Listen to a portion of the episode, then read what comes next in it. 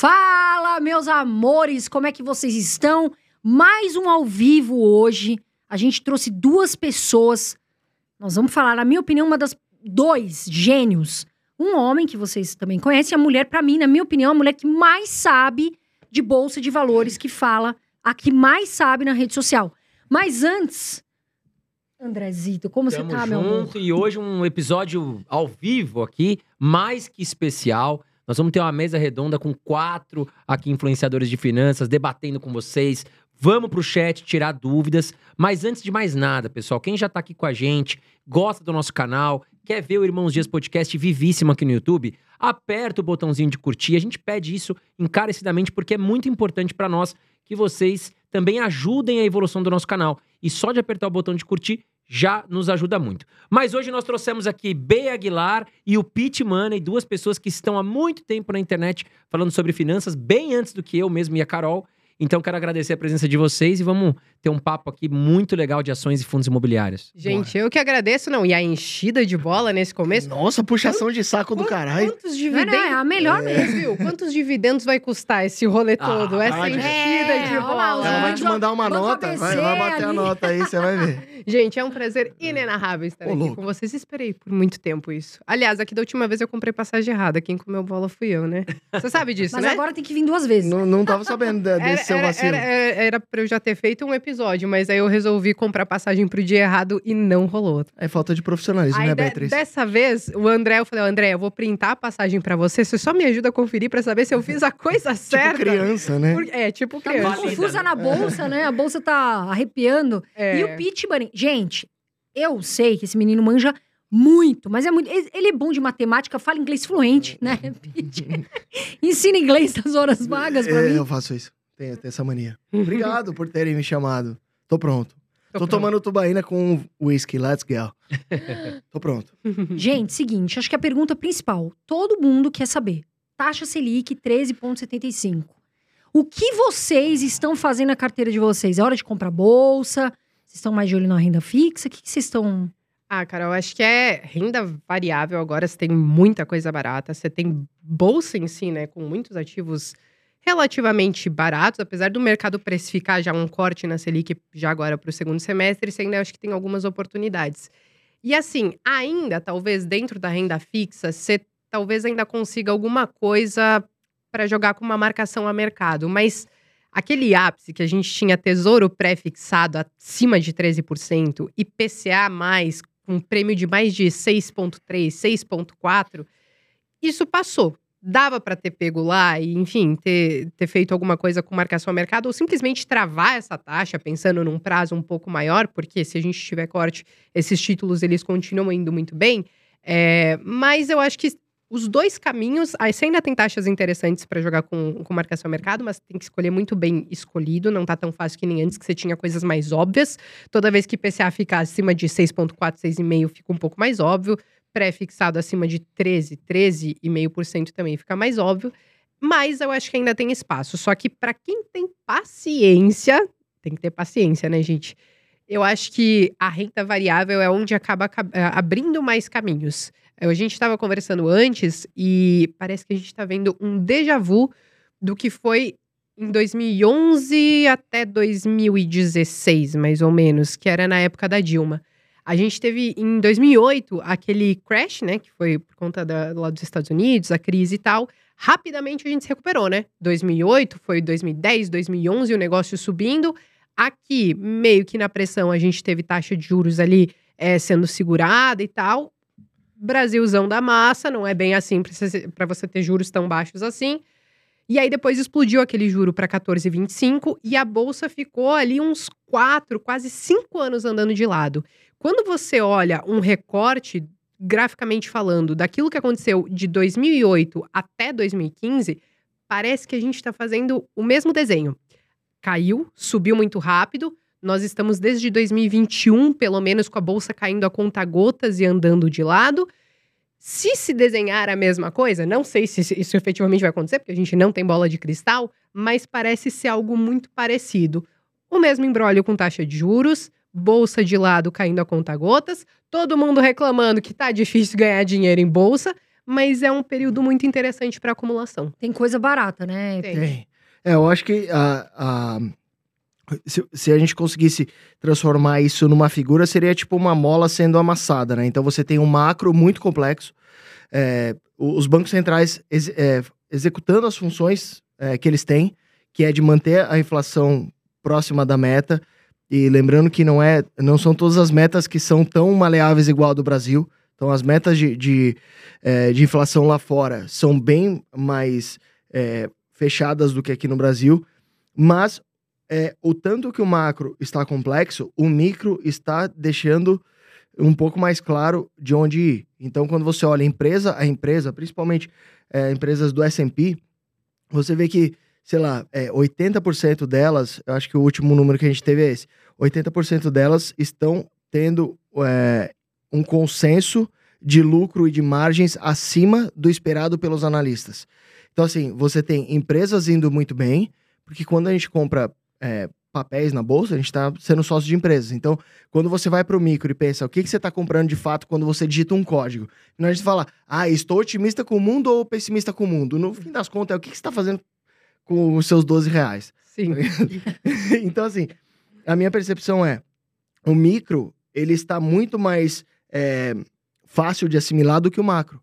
O macro, no macro tem muita maluquice de governante ali, mas no micro, quando você vai estudar empresa a empresa, e aqui eu posso colocar Apple, Microsoft, Engie, é, VEG, que veio com um balanço absurdo, Itaú. é, Itaú, depois a gente pode falar até um pouco mais sobre bancos, mas é, várias empresas que estão indo bem num cenário é, que parece catastrófico do ponto de vista macroeconômico. Então, quando você faz uma análise é, top-down, parece que o mundo vai colapsar. Mas quando você faz uma bottom-up, ou seja, que você parte da empresa para entender o que você faz com o seu dinheiro, parece que as coisas estão ficando muito baratas. E você pode pegar relação preço sobre lucro tanto de Bovespa, quanto de Nasdaq, quanto de, de S&P, estão nas mínimas históricas, porque as empresas são organismos vivos que se reinventam durante a crise. Então as pessoas acham que o dinheiro delas, é, durante a crise, vão vir da atitude delas, mas na verdade, na minha percepção, vem da passividade delas,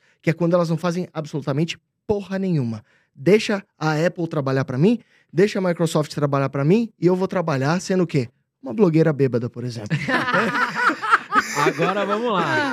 Vamos lá, pessoal. Ah, Mas em relação a esse governo, né? Não, calma, deixa eu só Ai, fazer meu aqui um Deus. pedido que eu esqueci. lá vem. Lá vem. Para os nossos seguidores colocar aqui, o nosso diretor tá pedindo, Hum. de onde vocês estão falando, pessoal. Qual cidade, qual estado vocês estão? Coloquem aqui. O País. episódio é ao vivo, tá? Galera de Nós vamos Massachusetts, conversar. mande um be- mande um beijo. E nós vamos pro chat já conversar daqui a pouquinho, Uhum. tá certo? Trazer perguntas de vocês. Então, comentem de onde vocês são e também já aproveitem e deixem perguntas aqui pra Bey e pro Pete, que nós vamos voltar aqui no chat daqui a pouco pra trazer as perguntas de vocês. A ideia é a gente interagir com vocês que estão aí em casa, pessoal. Agora, compartilhando a pergunta da Carol, nós estamos aí com quase cinco meses de governo Lula e eu queria saber a opinião de vocês. O que, que vocês estão achando né, da equipe que ele tá montando?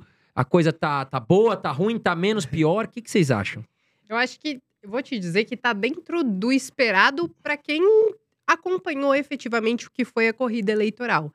Quem realmente acompanhou e entendia é, o que estava se desenhando lá, não dá para se dizer tão surpreso agora. Não tinha claramente um plano lá quando eles estavam na campanha eleitoral. E efetivamente a gente está vendo agora o que a falta de plano faz. Né? Então eles estão construindo ainda o que eles querem fazer.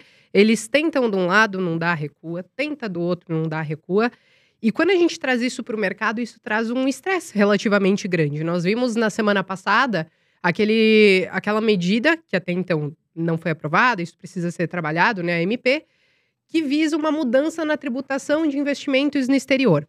Eles precisam fazer fechar conta, de algum jeito. E aí, ou você reduz gasto, que nós sabemos que não está dentro da proposta do atual governo, ou você vai ter que tentar arrecadar mais.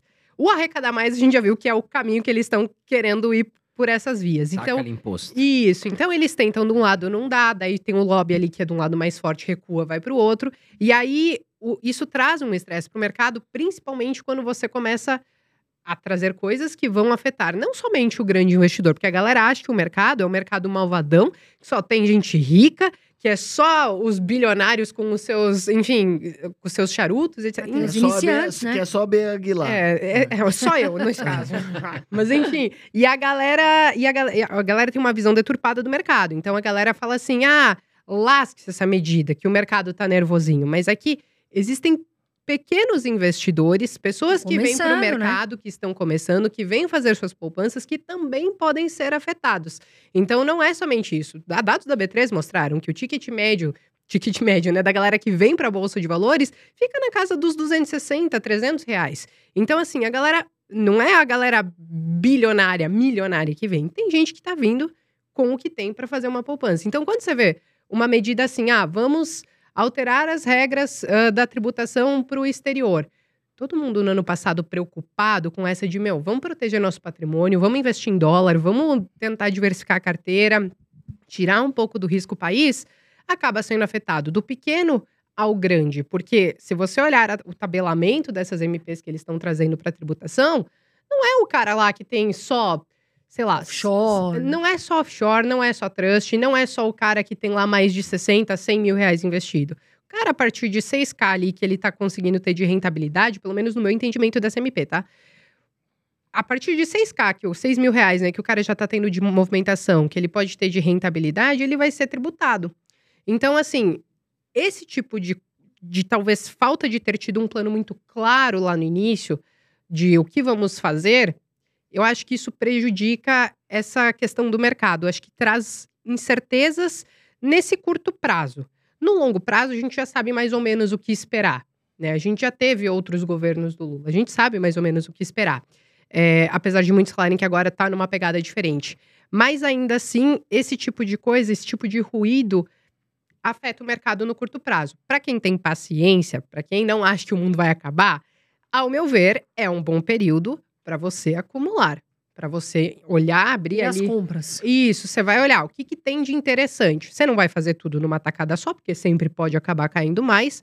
Interessante você ir fazendo aportes regulares, mas vai ter provavelmente esse- os, os primeiros anos de todos os governos, né? Tem muito ajuste é, para serem feitos. Eu acho que eles estão muito joga de um lado, não dá certo, joga do outro, não dá certo, e eles vão testando, e tudo isso vai trazer estresse para o mercado. Continuará trazendo estresse para o mercado.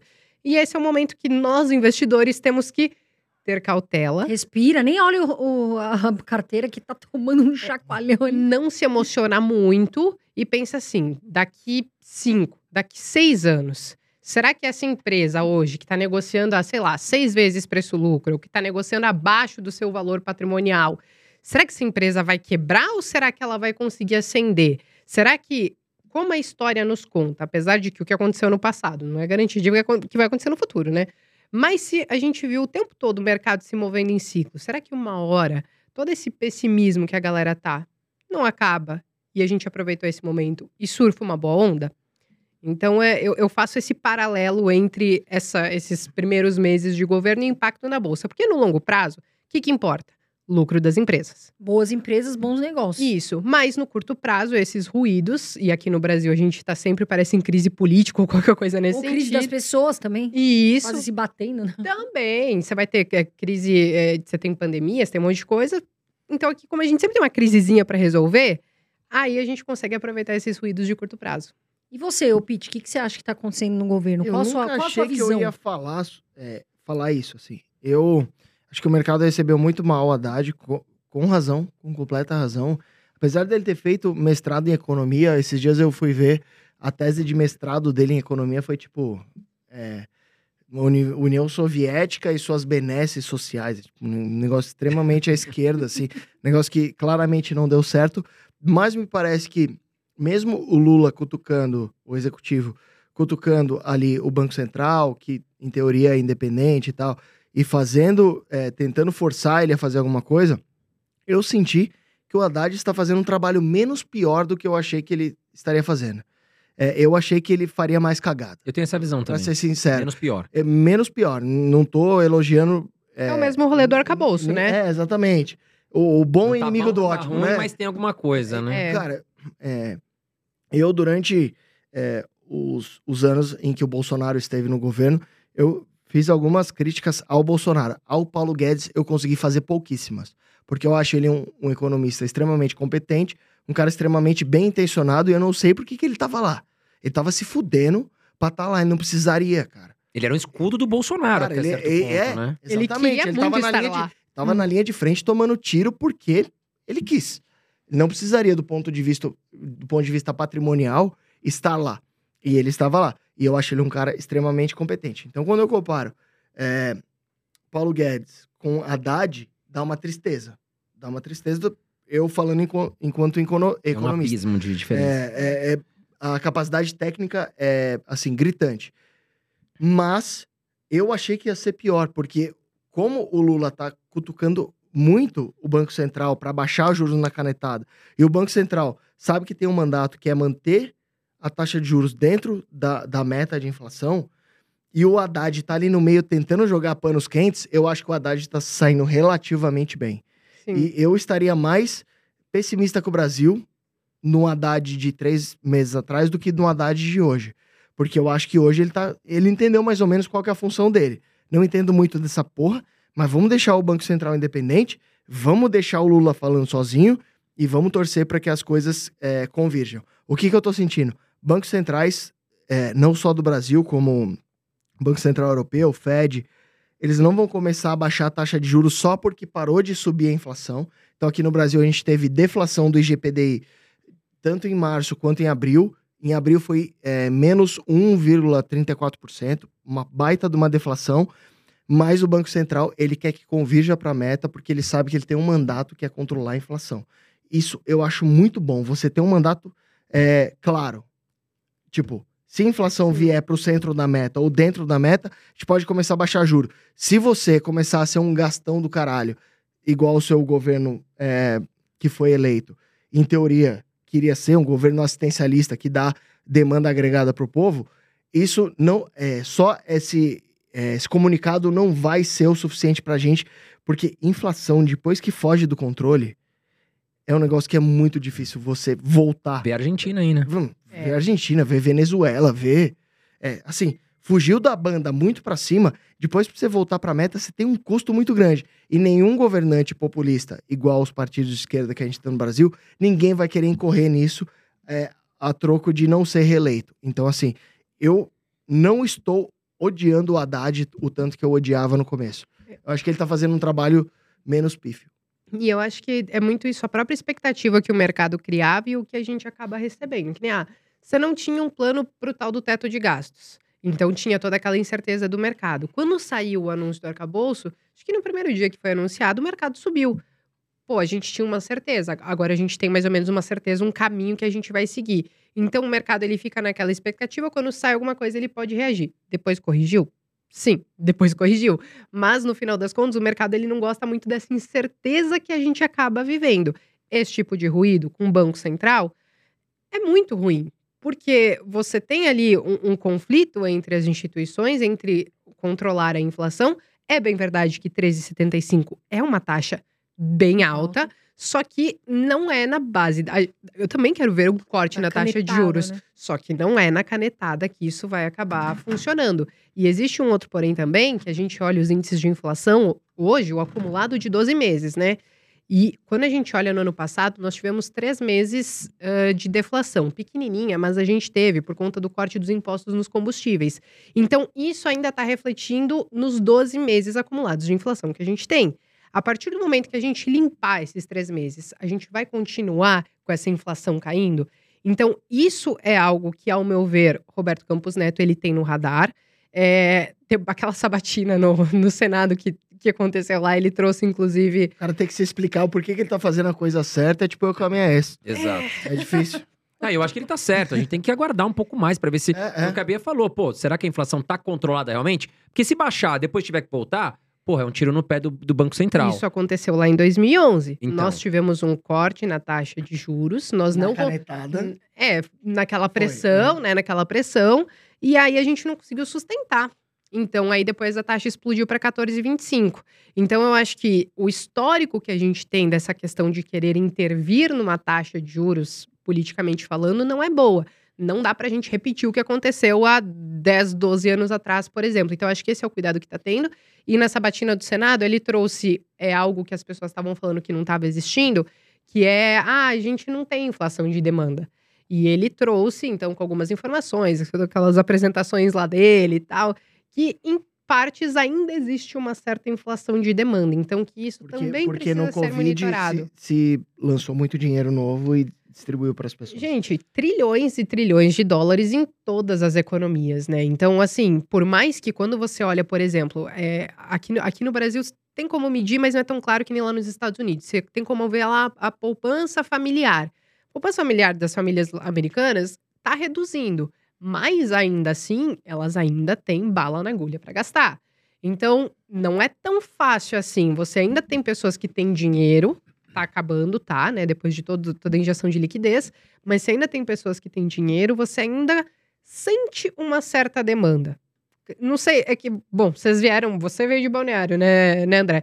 Você entra nos aeroportos, lotadaço. Tá, Congonhas não, você não anda aqui em São Paulo. Não, shopping. É por isso que é bom lotado. ter jatinho. Assim. É, a gente tem que saber no pitch, né? Pra andar no jatinho dele. Gente, eu, eu, eu tava no Rio de Janeiro agora, essa semana que passou, não tinha como caminhar no Barra Shopping. E é um dos maiores shoppings que tem no Rio de Janeiro.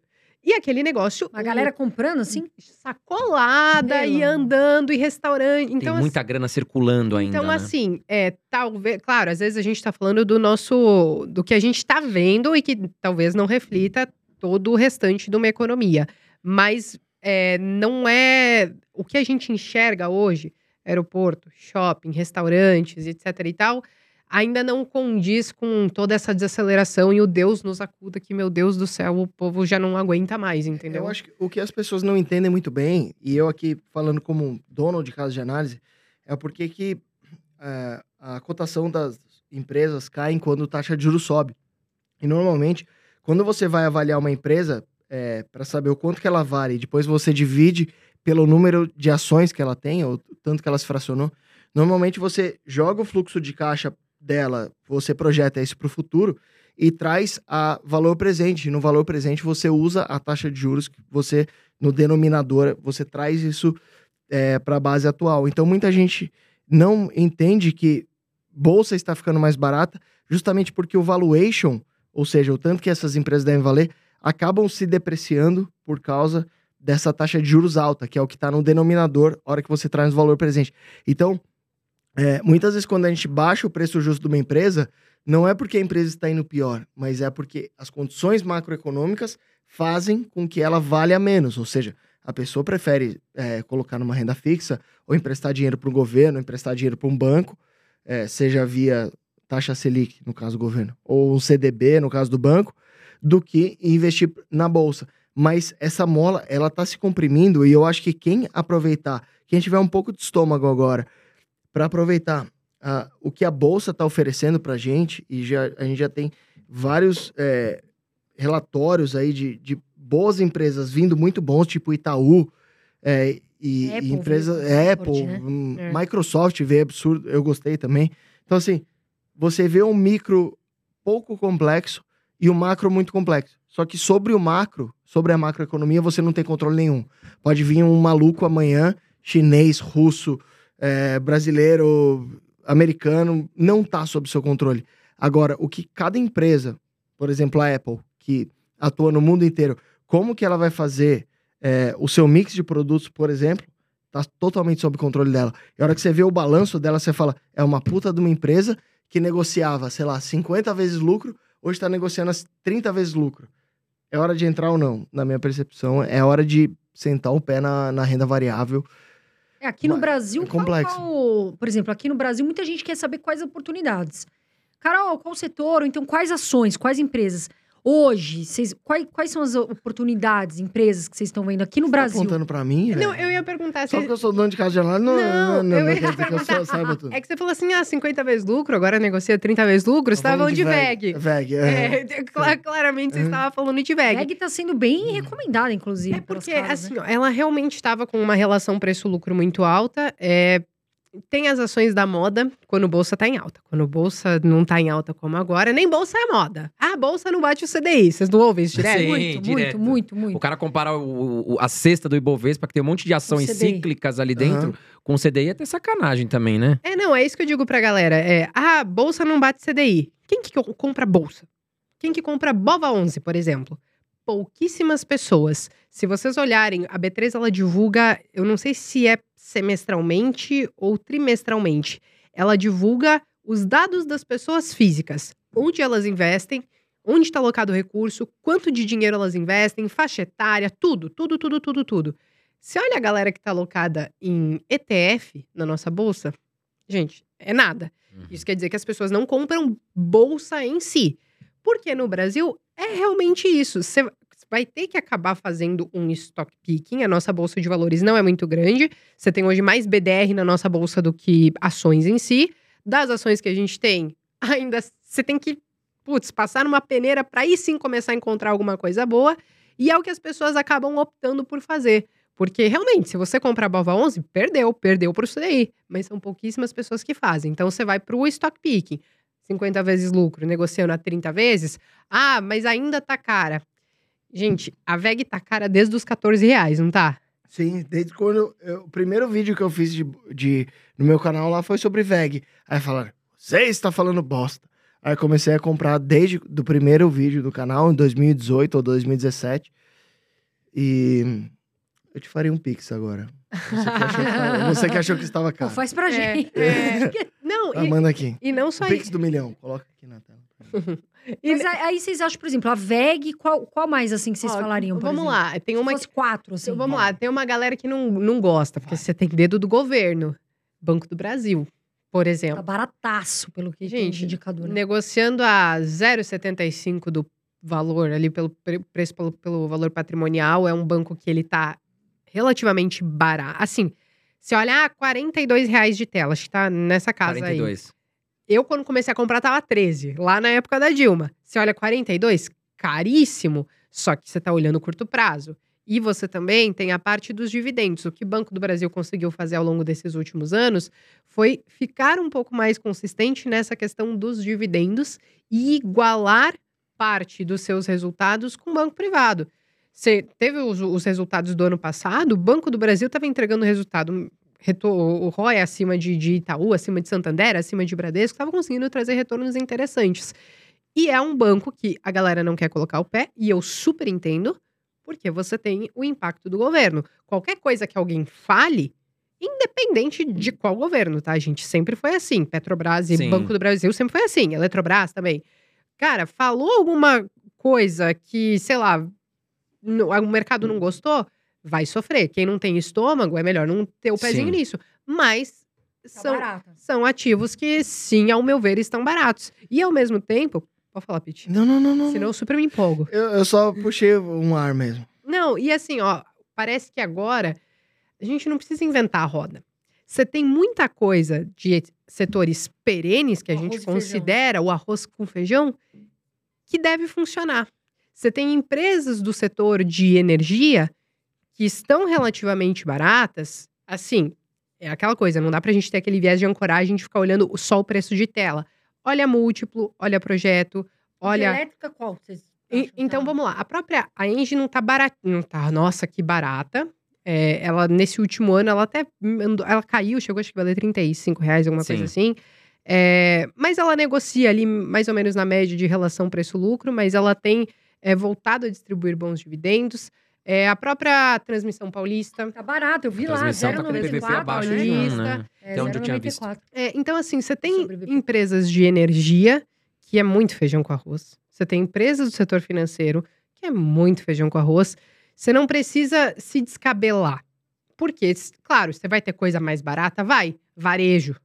Só que, gente, é um negócio muito cíclico. É um negócio que, se você não souber exatamente o que você está fazendo, é, inclusive, eu tenho muita experiência né, no, no- no não saber o que você está fazendo, às vezes, no varejo É muito bom nisso. você vai se lascar, entendeu? é porque o Pete, o, o primeiro vídeo que a gente gravou Ele não junto. gosta de jeito devia nenhum, varejo. né? Não, É. ele me zoou muito por via varejo. Daí eu tava. um prejuízo na minha vaga. Então, daí ela tava valendo, tipo, sei lá, dois reais na época. Era algum rolê assim, dois, três reais. Eu só te chamava quando tava dando errado pra você. É, aí tipo, tava dois, três reais. Aí a Via, ela foi pra 20 reais naquilo. Aí, ele, aí a gente gravou eu de falei, novo. errei. Aí ele Desculpa. falou, errei. Daí agora ela voltou, tipo, pô, dois, três reais. Sai com 80% de prejuízo. Pete, me zoa, zoa, zoa a galera de via, porque toda vez que você faz isso, o negócio. É, eu sou o contrário. É, É, isso é Sempre um que eu falo pra negócio. você investir em alguma coisa. Não, é, mas é porque o setor cíclico tá cai. barato, mas é um setor complicado. E É principalmente com taxa de juros alta, Margem líquida muito apertada. muito apertada. Não tem que você vai pegar o varejo operando com dois, principalmente Magalu, Via, com 2, 3% de margem, até menos em Mas algumas você, você acha que é oportunidade essas empresas agora com a possível queda da taxa Selic nas próximas semanas? Ah, po- pode até nos próximos meses, né? Até o final Sim. do ano, né? Mas assim, eu acho que é muito delicado para quem não sabe operar varejo, porque Uhum. vai ter ciclo. Você, você vai criar amor por uma, por, uma, por uma ação de varejo, já não vai. Não é aquela coisa a longo prazo. Você vai comprar uma Taesa, você vai ficar 20 anos com Taesa na sua carteira, 15 anos com uma Taesa na sua carteira. O varejo não é bem assim. O varejo faz isso daqui. Então, assim, tem que ter um certo cuidado. Ou você sabe o que você está fazendo, de tipo, não, beleza, tá barato, essa eu acho que não vai quebrar, porque temos varejistas que estão quebrando. É, então, essa eu coloco, mas você tem que monitorar muito bem para você saber a hora de tirar o pé do, do negócio. Eu acho que dentro de um setor, ele, ele tem vários subsetores ali, né? Porque é muito fácil você falar de varejo, só que ao- no mesmo pool de empresas, você não pode colocar lojas americanas e Amazon, por exemplo. Uhum. Vivara. Amazon, é, Amazon, Vivara, lojas Renner, são, estão dentro do varejo, Mercado Livre. É. É, você não pode colocar dentro do mesmo hall de empresas é, de, de varejo. Você pega Mercado Livre, por exemplo, eu acho uma baita de uma empresa que não tem estrutura física. Para mim, essa já é uma grande vantagem é, de, mercado, menos, de né? mercado livre. É, ter loja, né? então, assim, como eles competem por margem, quanto mais eles economizarem em termos de lojas físicas, melhor. Aí você pega a Amazon. Tem a Amazon Web Services lá, que é a hospedagem é, na nuvem da Amazon. Putz, que já é- corresponde, acho que a 40% da, da receita da Amazon. Porra, do caralho. Não é uma empresa mais de varejo, já é uma empresa um pouco da nuvem. Dil- tecnologia. se alguém puder colocar a Dilma colo- explicando o que é nuvem, eu acho que já, acho- já seria bem elucidativo aqui. Então, acho que assim, é, dentro de alguns, de alguns setores, existem subsetores. Então, dentro do varejo, lojas Renner que faz a própria coleção é diferente de uma Magazine Luiza, por exemplo. Sim. É, então, é, sei lá, você pega Microsoft, é diferente de uma Amazon. E a hora que você expande o like, a hora que você vai, a hora que você vai pro micro, você entende de fato qual risco você está correndo. Então, eu não tenho nenhuma objeção contra o varejo. Nada contra o varejo. É, olha Mas no com- meu olho. Fala a verdade. Eu, eu só falo quando você erra. É, então, acho que assim, quando você pega lojas que não têm é, pontos físicos, para mim elas já estão muito na frente de outras. Sim. Tipo o mercado, mercado Livre. Entrega na minha casa em um dia, sem eu ter que sair de casa e sem ela ter que ter uma porra Uma de uma, loja de uma física, loja física do Mercado Livre. Chega a vanzinha lá, cor de grifatesco, e entrega, e, e entrega a minha camiseta do, do Metallica. Eu não conseguiria fazer isso Sim. três anos É. atrás. E eu, Surreal. e eu não gostaria de ir na loja da Magalu para não encontrar a minha camiseta. Então, acho que o hábito de consumo e o fato das empresas estarem cada vez mais do ponto de vista logístico é, ficando melhores, eu acho que Amazon e Mercado Livre estão muito bem posicionados. Não tenho nada contra o varejo quando você pensa sobre é, como um todo. Sim. Mas quando você vai olhar para o micro, eu não gosto de Magalu, não gosto de Ponto Frio, não gosto de Via Varejo, mas eu gosto dessas que têm operação que nasceram é, de forma é, online, assim. É, são empresas Quais que... oportunidades que você enxerga, Pete? Acho que o Mercado Livre agora tá bem barato. E a Amazon também. É Mas BDR, em relação né? a outros setores? Elétrico, assim, bancos, o que, que você acha? Eu acho que banco, se você pode investir em Itaú, sendo que o ROI de Itaú é muito próximo de Banco do Brasil, é, é melhor você investir em Itaú. Eu acho que Menos Itaú- emoção. menos emoção. Eu acho que se você não tá pensando em dividendos, é, você pode investir em Itaúsa, porque Itaúsa, na minha percepção, é uma Berkshire brasileira. Os caras que estão lá, eles sabem tocar os investimentos que eles estão é, fazendo. Então, assim, ah, por que, que Itaúsa não é Itaú? Porque senão teria o mesmo nome, caralho. né? Só, só chamaria Itaú. Então, assim, Itaúsa é uma holding que fez boas aquisições, tipo NTS, é, Dexco, fez várias boas aquisições. Para mim é uma boa holding de crescimento. Então, assim, quando eu penso em banco, eu penso em Itaúsa com uma grande participação em Itaú, mas como bons gestores de, de alocação de recurso ali enquanto holding. Banco Bradesco veio com um resultado bem melhor que a expectativa, né? Vocês gostam de, de Bradesco? Tá na hora Eu acho chatão. Eu acho aquele É, banco chato. cara, parece que é um, é banco um de velho. é um banco que de não, velho. não, não evolui a tecnologia. O É, Itaú eu tá odeio voando velho. Eu vou- é. Porque meus voos morreram muito cedo, então eu odeio velho. Eu vou te dizer, entre, entre Bradesco, por exemplo, e Banco do Brasil, eu prefiro o Banco do Brasil. Até mesmo Entendeu? Itaú. Eu prefiro Itaú do que Bradesco, Porque- mas é uma opinião pessoal. É, Sim. porque eu acho que você consegue, por exemplo, Itaú, você vai no crescimento, vai no crescimento, é um negócio que você olha, o- um, um longo prazo de Itaú é Nossa Senhora.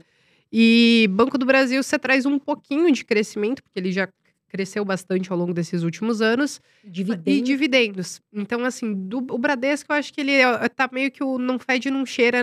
Você consegue opções melhores entre os bancões. Assim, pode estar barato? Tá. Acho que ele apanhou, inclusive, mais do que os outros bancos por conta da condição de Americanas, que ele foi o que mais acabou trazendo é, a previsibilidade do, do prejuízo de Americanas por balanço ali no início do ano. É, mas de todos, eu acho que é o menos sem graça em relação a crescimento e dividendos. Tem- Eu acho que Bradesco e Santander estão pau a pau do tipo banco chato do caralho. O Santander, ele até te- teve uma boa entrega de, de dividendos, assim, né? Mas eu, eu ainda prefiro também Santander do que Bradesco. E o Itaúsa, você falou do crescimento, mas nesse curto prazo, pelo menos do que eu tinha ah, visto no último resultado deles, num curto prazo, provavelmente por esse próximo ano, os dividendos eles devem ficar um pouquinho maiores, porque taxa de juros alta, então assim, não é bem assim para eles fazerem qualquer investimento. Você tem que botar na conta, né? Sim. É melhor eu estar a 13,75% ao ano no meu caixa, Quietinho. quietinho, bonitinho, sentadinho na mão, ou eu vou fazer aquisição e fazer novos investimentos. Então, no meu entendimento, pelas falas que, que, que eu ouvi e tal na, na conferência deles, é, nós faremos negócio. Se valer, muito a pena. uma boa oportunidade. Se não, a nossa intenção é aumentar um pouco a distribuição, que já estava sendo incrementada por conta da venda da parte da XP, né? Então, assim, eles se desfazendo de parte da XP, eles estavam retornando isso também em, em dividendos. E aí, agora, eu acho que nesse curto prazo, enquanto a gente tiver uma taxa de juros mais alta e que eles não acharem excelentes negócios para entrarem, provavelmente os dividendos, eles devem crescer aí um pouquinho, né? Acho, acho, acho que tá na casa dos 6% É, por aí, eles estavam E- estimando e algo Itaú, 7, E 7,5. Itaú, ele tá muito mais ativo do que um Bradescão. Muito Brade- mais. Bra- Porque o Itaú, sei lá, vai lá, compra uma parte da Avenue. Ele acertou muito na compra da XP. Digital, que Sim. Depois vendeu. Aí depois ah, a galera do Brasil quer investir lá fora. Compra uma parte. Bem Vamos- trader esse Itaú. Eu- ele Cash é, is King, né? O Itaú é, mostra isso. exatamente. Ele vai lá ver que uma empresa tá evoluindo, ele compra aquela empresa. Que é mais fácil do que começar um negócio do zero, né? Já Super. pega o negócio andando. O dinheiro é a maravilhoso. Exato. Agora, pessoal, vamos fazer um pedido aqui pra galera que tá em casa. Nós temos aí mais de 900 pessoas ao Ô, vivo aqui com a gente. Ô, louco. Só que nós temos apenas 300 curtidas, pessoal. Desgraçados. Vocês precisam. Aí, o Pete. like. Tem que apertar o like Tem pra gente, olha lá. Senão o seu em peru, seu peru vai 600. invaginar. 600 curtidas, nós vamos vir aqui pro chat fazer três perguntas de vocês. Então, olha lá.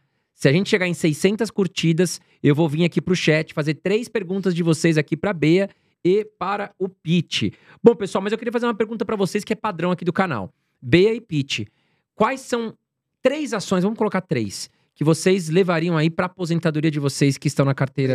Ah, pois é, é muito fácil. Só que a gente vai ficar repetindo o que a gente falou. Vamos lá. É que- quer dizer, fácil vírgula, né? Eu, Banco do Brasil, mas porque eu comecei a investir há muito tempo, então eu sigo com o Banco do Brasil e não tenho a pretensão de me desfazer dele.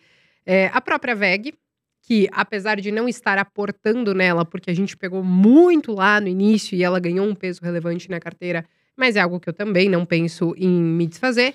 E a própria Transmissão Paulista, que está relativamente barata, já esteve mais barata em outros momentos do mercado, mas dadas as circunstâncias que a gente tem, está relativamente barata.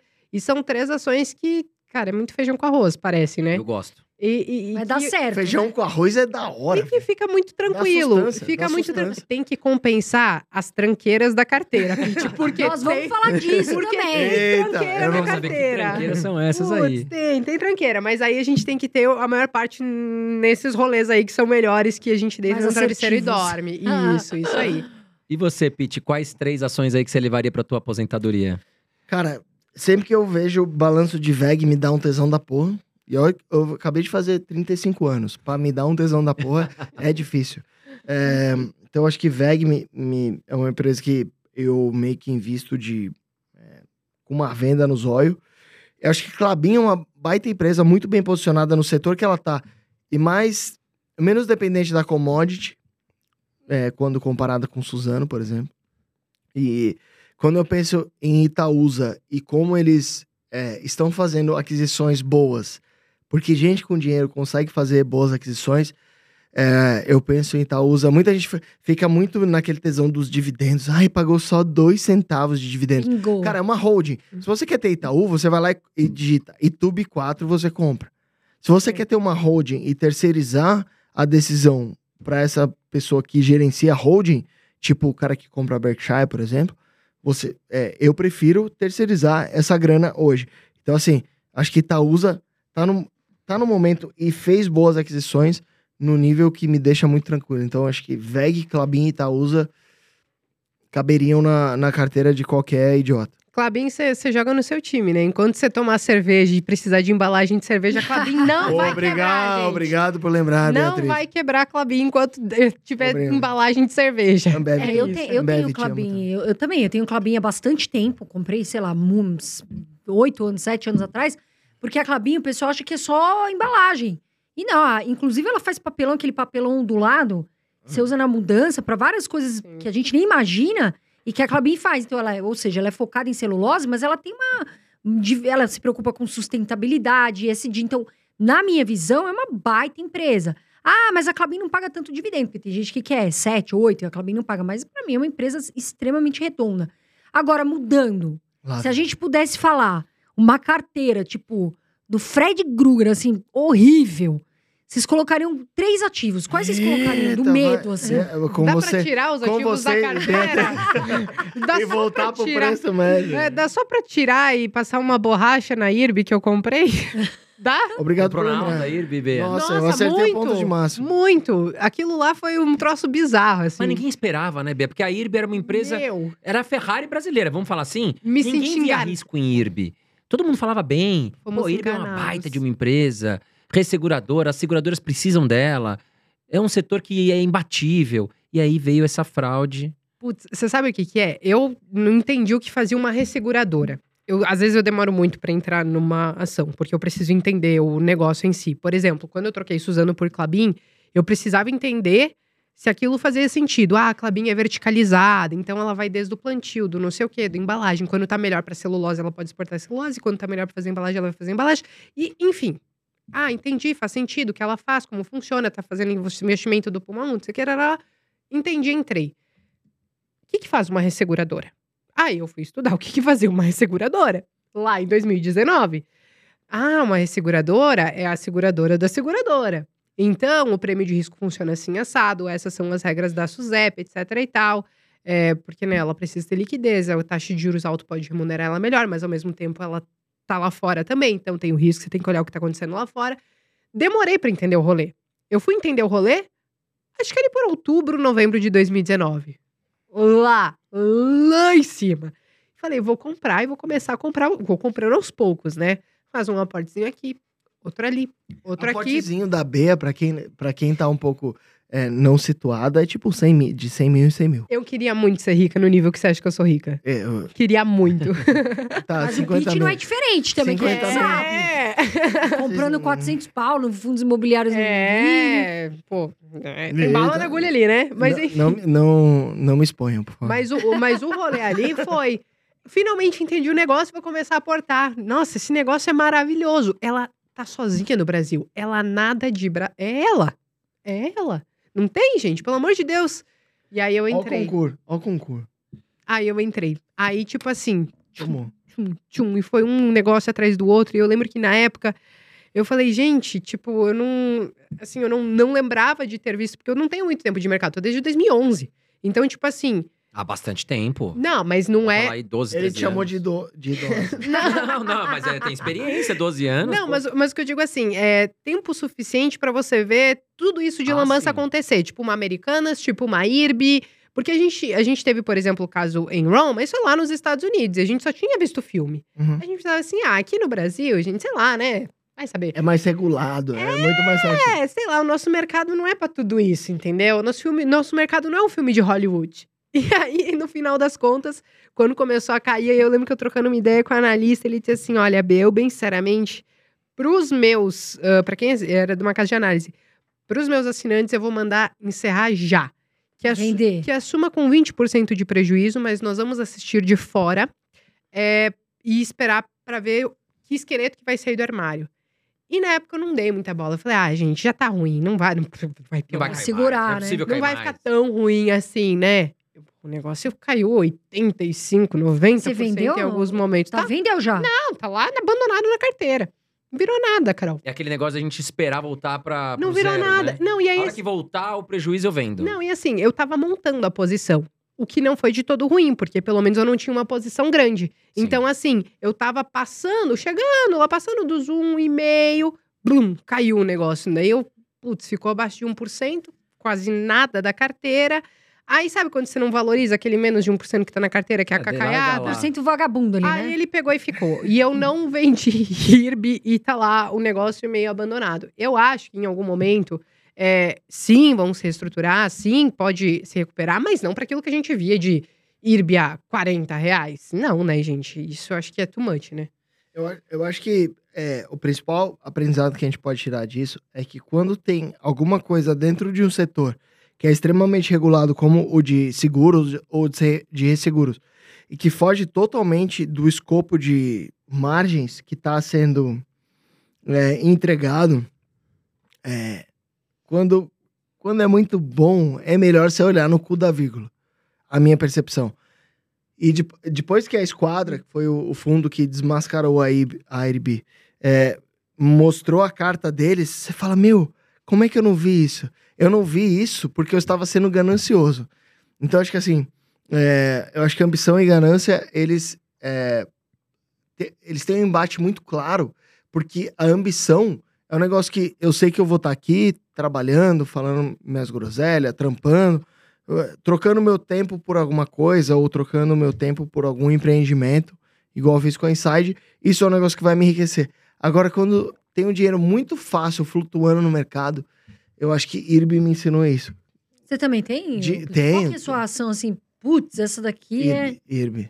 Eu acho que aí Foi, eu, fui, eu fui totalmente é, ludibriado, assim. É, e, e, só Eu tinha 3% da minha carteira de IRB, virou Menos de um. 0,5, é, virou Com certeza. 0,5 ou 0,3 da minha carteira automaticamente. Não porque eu acertei os outros calls, Hum. mas porque. IRB se, é, se fudeu dentro da minha carteira. Mas eu acho que assim, é, o que eu aprendi é, Só um detalhe antes gente terminar. Alguém eu tenho que fechou essa abrir a garrafa garrafa. aqui que. Eu falei, André, abre é de mim. vodka? Meu, ele tá Caraca, assim, ó. tem que estourar. Daí, Não, daí, não, daí. Você É, o que e a que tem aí dentro?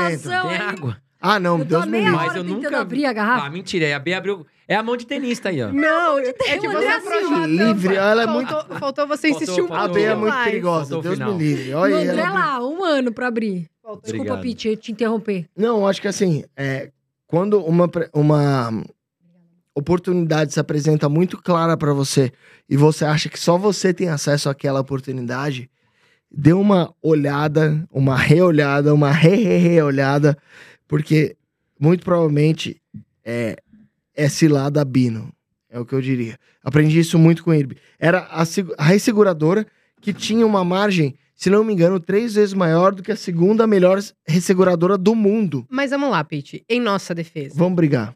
Ela tá. Não, em nossa defesa, porque os dois fizeram cagada, entendeu? É isso. É isso. Em nossa defesa, você não tinha outra resseguradora no Brasil pra você comparar. E, Hum. e se você fosse comparar com, a- com outros lugares do mundo, Estados Unidos funciona bem, o, né? que, que- o que, que na minha cabeça ia passar? Ah, é outro mercado. Eu acho que talvez faz sentido essa diferença de múltiplos. Entendeu? Você ia meio que se enganar ali no meio do caminho. Então, é, é difícil porque ela nadava sozinha. Então, pra você colocar ela lado a lado, que nem a gente faz, ah, vou colocar é, Isa, Cetep e Taesa uma do lado da outra. Show! Consigo fazer uma comparação. Consigo comparar elétricas, consigo comparar bancos. Você tem uma ação de resseguradora na nossa bolsa. No O Brasil. problema é quando a pessoa compara IRB e Itaú, né? Ah, não, não, não. É que elas pegam o setor financeiro, ela era aquilo que o Pete estava falando. Setor financeiro entra IRB e Itaú. Mas aí você tem o subsetor, né? Então, assim, IRB você não tinha muito esse nível de comparação para você Era entender. única, né? Você pode até ter entendido o mercado, mas entender dos múltiplos É muito o que uma esquadra fez. A esquadra se debruçou no negócio. E, e demorou 40 páginas pra. É, não, não é um negócio tão simples É um que você trabalho escreve para numa página. pouquíssimos. Não, é- não é um negócio que ele chegou e falou, é uma fraude do caralho. Foda-se, pau nos seus custos. É, e eu digo é, isso é por- tipo 40 páginas explicando a tese deles. E eu É- digo é isso complexo. porque o investidor, o pequeno investidor, ele se culpa por fui enganado. Gente, não é para qualquer um fazer uma análise que uma esquadra fez. De todos os players do mercado, de todos os fundos que você tinha e de gente que respira mercado diariamente, ela foi a única que deu a letra. Então, a galera às vezes se culpa porque ah, eu tinha erro e perdi dinheiro. Gente, faz parte, entendeu? Não é, Claro. não é, aquilo Eu não tinha era um negócio 2%. óbvio. Se você tinha 20%, o problema é seu. Aí- a gente fala pra diversificar, É, né? Pra é, não concentrar caralho. demais. Aí tem, né? Tem outras cacaiadas, né? Tipo, pô, americanas, quando caiu tudo que caiu, uma galera, ah, oportunidade. É pegar a faca caindo, né? É. Com tanta Assim, empresa barata que a teve gente, tá gente- vendo, né, agora. ó, se olhar aí no chat, vai ter alguém que vai dizer assim: ganhei dinheiro com americanas. Alguém no- no chat vai escrever: Sim. ganhei dinheiro com americanas. 12 centavos, Não, vezes não. mil ações. Não, tudo bem, ganhou no curto prazo, mas é que o nosso foco, e eu acredito que o de vocês também, Sim. é longo prazo. Exato. Então, cara, você vai fazer um trade em Americanas, ganhei 15, 20% num dia. Depois que caiu tudo aquilo, ela oscilava essa loucura mesmo. Mas não é o foco, não é a nossa estratégia. A nossa Não. estratégia é pensar em muitos anos. Então, assim, pode funcionar para aquele cara que, né, pegou talvez o dinheirinho de ping, foi arriscar num negócio de Di- curto Dinheiro prazo. de quê? O teu dinheiro, não o teu dinheiro de pinga. Ah, tá. o dinheiro de Que é pinga minha dos reserva de emergência. É. Então nós falamos aí de IRB, de Americanas. Que outras ações vocês colocam aí na carteira do Fred Krueger ou Frankenstein? Hum. Carteira do Frankenstein. É, puta. Ai, gente. A Oi, vocês acham que entra nessa carteira? eu acho que entra. Entra. Eu acho que entra, cara. entra. é, ela saiu de uma recuperação judicial para entrar em outra, né? Isso foi bem, bem bizarro, assim, né? Ela. E assim, acho que muita gente investiu achando que, nossa, vamos dar um porradão nela, né? Isso lá em 2018, Tem torcida 19. organizada e tudo. Não, Tem. tinha Fala canal mal no de IRB. Falar mal de híbrido, vem, vem, o, vem um cara, é um hitman na sua casa. É que assim, ó, o, mer- o mercado de alta é um negócio maravilhoso. Porque dá oportunidade para todo mundo, todo mundo mesmo. Se você comprar peido enlatado, o negócio vai subir, vai valorizar, você vai ganhar dinheiro. Então, assim, dá oportunidade para todo mundo. E, inclusive, para nós que geramos conteúdos. Na época, tinha canal e perfil só para falar de oi. Fabrício, é nóis. Tipo assim, Fabrício já vem. bilionário da bolsa. né? não falava só Ele de pega as oi, vou velhas da Oi. ele. pega as velhas que, que mandam lá na Oi. É, mas, mas tinha perfil que só As falava de telefonistas. Já Ele pega as telefonistas. É, acho que era. Ele falava de Oi, apaixonado pela Oi. Não sei se ele ainda fala, assim, mas assim, Pegava as surgiram tudo isso e tal. E aí, é, claro que tem seu mérito, todo mundo que fez o seu conteúdo. Mas pra gente que é investidor e pra galera que talvez não vive tanto o mercado e trabalha e se dedica, tem que se dividir entre as suas atividades, a gente tem que filtrar muito bem isso. Porque o mercado de alta é ação de moda, é ação que ganha Tudo apelido. sobe. Quando Via ganhou apelido, me deu uma dor no coração. Porque eu falei, todo mundo massacrava a Via. Daí começaram a dar apelido pra ela, já era, entendeu? Começa. É o meme que não sai mais. É, aí começa a dar apelido. Daí até me preocupava, porque a, a VEG ainda que não caiu nessa, né? No sentido de, de que, nossa senhora, a galera é foguetinho, eu não sei o quê. Você já começa a se preocupar quando todo mundo fica falando daquele rolê. Não, mas você sabe que eu, eu até. ia- Você falou isso aí, eu lembrei. Eu tava num grupo de WhatsApp de uma galera que fala que entende de economia e tal, né? E eu ficava só olhando ali. E a galera falando de IPO. Não, IPO tal, 20%, upside absurdo. E assim, desculpa, mas tinha muita gente que falava, errava todas. Tem aquela pessoa que acha que sabe tudo, mas ela erra tudo também. Como é que pode isso, gente? Cara, Aí eu É saí que eu do acho que o grupo. mais importante Eu do. saí, porque. É, eu, eu, sei- eu tava nesse mesmo grupo, eu, ta- eu saí também. eu mandei todo mundo se lascar, porque eu falei. Você, tem um grupo de todos vocês, menos eu? Obrigada. eu, eu Eu vou- Agora, eu os grupo, eu experts- Olha que benção, olha que benção. o nosso, né? É, bo- é bom assim, Bea. Você lembra, de- você lembra desse grupo de Lembro, quem falava isso lembro, ou não? Lembro. Quem que falava? Aquelas botas na roda. Mentira, Começa Pete. com F de ferro. É, eu, eu percebi que as pessoas elas têm muito mais tendência a falar do que o que elas fariam do que o que elas fazem. É, é, muito, é muito difícil você expor, a, igual eu exponho minha carteira no, de 12 reais no, no YouTube ou no Instagram. É, do 12, que você vê falar o hoje que, tá- uma Hum. coisa é eu falar sobre as minhas convicções, outras coisas é falar onde eu boto o dinheiro do que tipo, mano, eu tô aqui, se eu tomar um tiro, morrer, esse dinheiro vai, sei lá, pro meu filho. É, Do que, o que, que o Tommy vai herdar? o que que o Tommy vai dar? É muito mais difícil falar sobre isso do que as minhas convicções sobre Eletrobras, ou Banco do Brasil, ou Sim. VEG ou Itaú. É assim, onde que eu boto o meu dinheiro caso dê uma merda gigantesca? Sim. Acho que essa é a questão que poucas pessoas estão é, dispostas a, a- a conversar a respeito, assim. Sim. Então, é, eu acho que é ali que a gente se destacou, né? Eu acho que É. quando eu vendi meu apartamento e falei, mano, 450 pau na minha conta, vou- onde que eu vou investir em tal e tal e tal empresa? Foi o meu vídeo que mais bombou. Por quê? Porque ali eu tive uma... A galera quer saber onde tá o seu dinheiro um- efetivamente. um esqui- é o cu na reta, É. é o termo técnico. É, mas às vezes. Chamam de skin in the game. Mas, é, mas é, é louco isso, porque que nem eu fiz alguns aportes em B3 e tal, e a B3 foi uma ação, por exemplo, que caiu bastante. E que eu gosto bastante. Eu também adoro. E aí a galera fica, volta lá. E aí, você ainda tá amarrado em B3? Tô. Amarrado Olha o teu- lucro da B3. Tô. Você acha Não, que a B3. amarrado é teu cu. Eu falei, você acha, você acha que, que, que B3 vai quebrar? Se a B3 quebrar, esquece todo o restante. Aí a todo esse- bolsa vai à falência, esse- né? todo esse organismo que você tá vivendo já era, entendeu? Exato. Então, assim, é, às vezes esse é o problema. Você se expõe. Ó, tá aqui o meu aporte, fiz isso daqui. Aí, claro, eu como, eh, como analista, preciso respeitar o prazo pra poder fazer isso. Então, tipo assim, o que eu tô gravando hoje, que eu só vou poder soltar daqui um mês, porque eu preciso respeitar o prazo, aconteceu muita coisa até soltar aquele vídeo. Aí, quando sai o vídeo, pode estar muito bom ou pode dar muito ruim o negócio. Se tiver ruim, meu Deus Não, não, e, e foi o que aconteceu, por exemplo, com o B3. E aí a galera, é, porque não sei o que. era. Gente, vocês estão olhando curto prazo, entendeu? Eu não acho que uma B3 da vida vai quebrar. Pode vir concorrência? Pode, e vou dizer, seria saudável. Pra dar uma dividida ali Meu, e não ficar assim, monopólio. ó, a, a concorrência, ela faz o player se mexer. A B3 hoje, ela tem toda a tecnologia, ela tem, enfim, ela, ela tá em todas as pontas ali do nosso e ela é mercado. eficiente. E ela é eficiente. renda variável, renda fixa, tudo.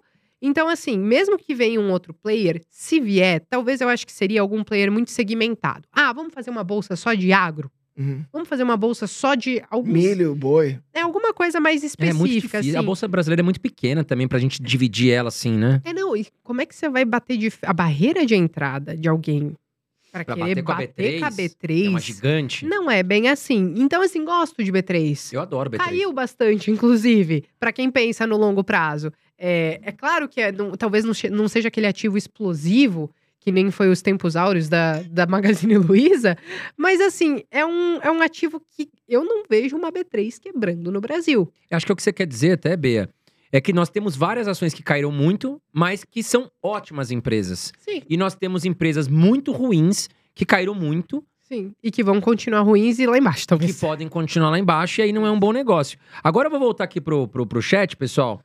Nós estamos quase chegando em 600 curtidas. Tá indo devagarzinho, mas tá indo. Vai, Mil desgraça. pessoas aí, já passamos de mil pessoas ao vivo. Pessoal, apertem o botãozinho de curtir. Se vocês gostam aqui do nosso canal, nós estamos ao vivo e já já eu vou aqui pro chat separar três perguntas de vocês. Compartilhem aqui. E quem tá chegando agora também já coloca o estado, cidade que tá falando, que a gente gosta de ver de onde vocês estão escrevendo. Agora, pessoal, uma empresa que sempre perguntam aqui pra gente é a Sanepar. Vocês gostam do setor de saneamento? Qual a preferência de vocês no setor? Sabe que eu não tenho nenhuma de saneamento na carteira? Eu Você tenho, eu, tenho, eu tenho Sanepar, acho que ela tem uma vantagem competitiva gigantesca. Que é menos é, invasão estatal ali. Porque quando. Ah, quero investir em saneamento. Que é, uma, é um puta de um setor que eu acho que todo mundo deveria se expor. Todo mundo. Então, assim, Então, o e bom, o que bom é inimigo do ótimo. E, e como na fica minha esse percepção- negócio do marco do saneamento? Porque Então. estão querendo O Lula deu uma travada no, no processo, É. É, né? então, mas se você for depender do Lula pra pra investir em A, B ou C, você. Eu acho que assim. É, é melhor você focar no seu trampo pra investir mais e talvez diversificar entre Sanepar e talvez Sabesp e talvez, sei lá, Uhum. empresa de outros setores, do que ficar com essa é, punhetação mental do tipo, o que, que eu vou fazer no- é, com relação ao marco do saneamento, que é uma puta de uma ideia excelente que tiveram. Então, assim, eu tenho o Sanepar, mas é, é um dos setores que eu invisto em estatal porque não tem outra opção. Não tem É. outra opção. Você não, É Não, regular. saneamento, Todas são estatais, né? Sabesp, Sanepar, Sabesp foi uma das acho que mais sofreram Não, com, Copasa. essa, com, Aham, esse- com essa questão de querer voltar com o marco de saneamento. Acho que E- Sabesp foi uma das então, que mais assim, caiu, assim, né, no, no final Então, assim, na minha percepção é. O bom é inimigo do ótimo. Quero investir em saneamento? Sim. Eu sou sócio, inclusive, do meu pai, que tem uma empresa de saneamento que importa anal- analisadores de Singapura, analisadores online de água, porque eu acredito que tem uma, uma gigantesca oportunidade no Brasil com relação a isso. E o que, que pode destravar a Sanepar, que vem lateralizando há um bom tempo aí? eu acho que o gente? governo não fuder já é um grande avanço. sim. Você fala o governo federal ou estadual, no caso ligado ao Paraná? No caso, o, o ligado ao, ao Paraná, que não é um governo que intervém muito, não ferra tanto.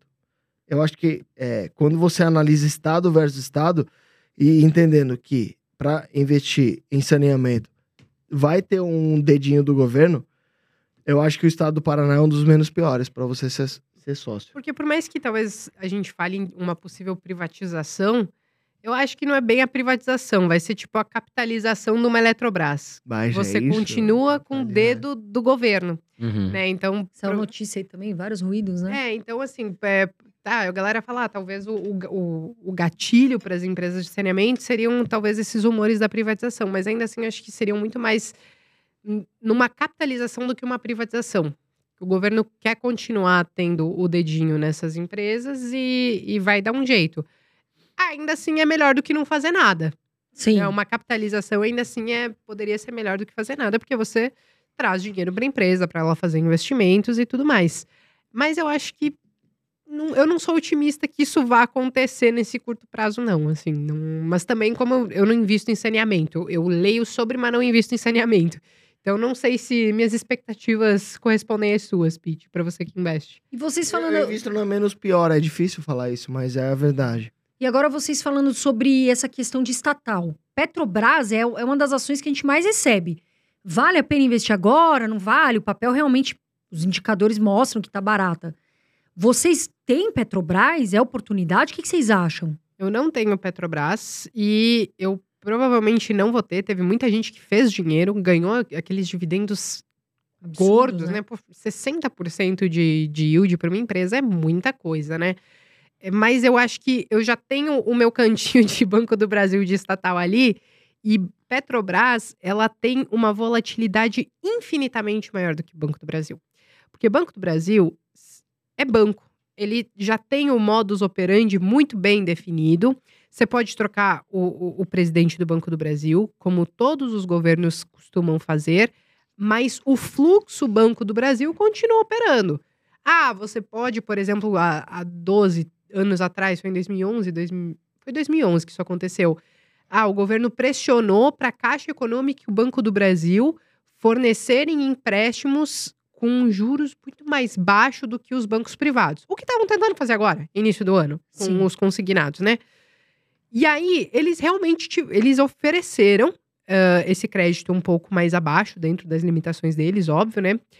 E os, os privados não acompanharam, eles não arredaram o pé. Porque o governo fez isso achando que os privados teriam que baixar juros, senão eles iam perder clientela para Caixa e Banco do Brasil, e isso não aconteceu.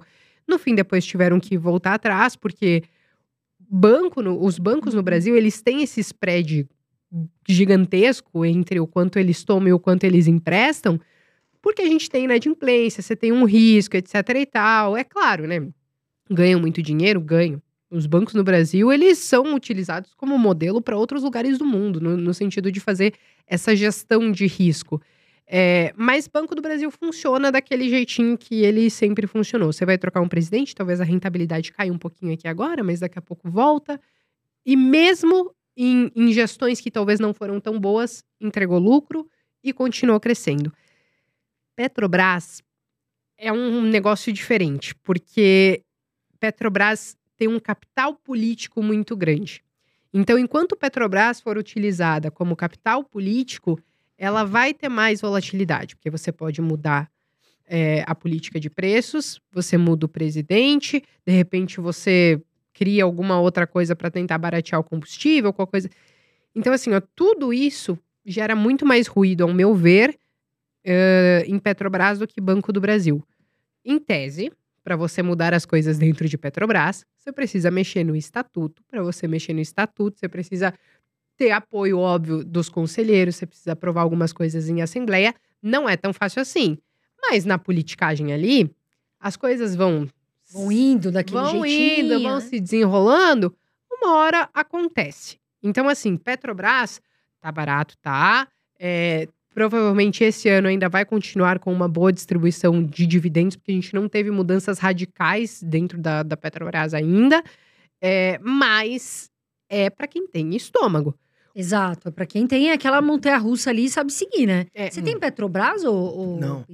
Não tenho Petrobras, não gosto do setor, mas se eu tivesse que ter alguma, seria PetroRio ou 3R Petroleum. Que veio como Eles resultado. têm. As duas vieram com bons resultados. Os meus sócios gostam muito.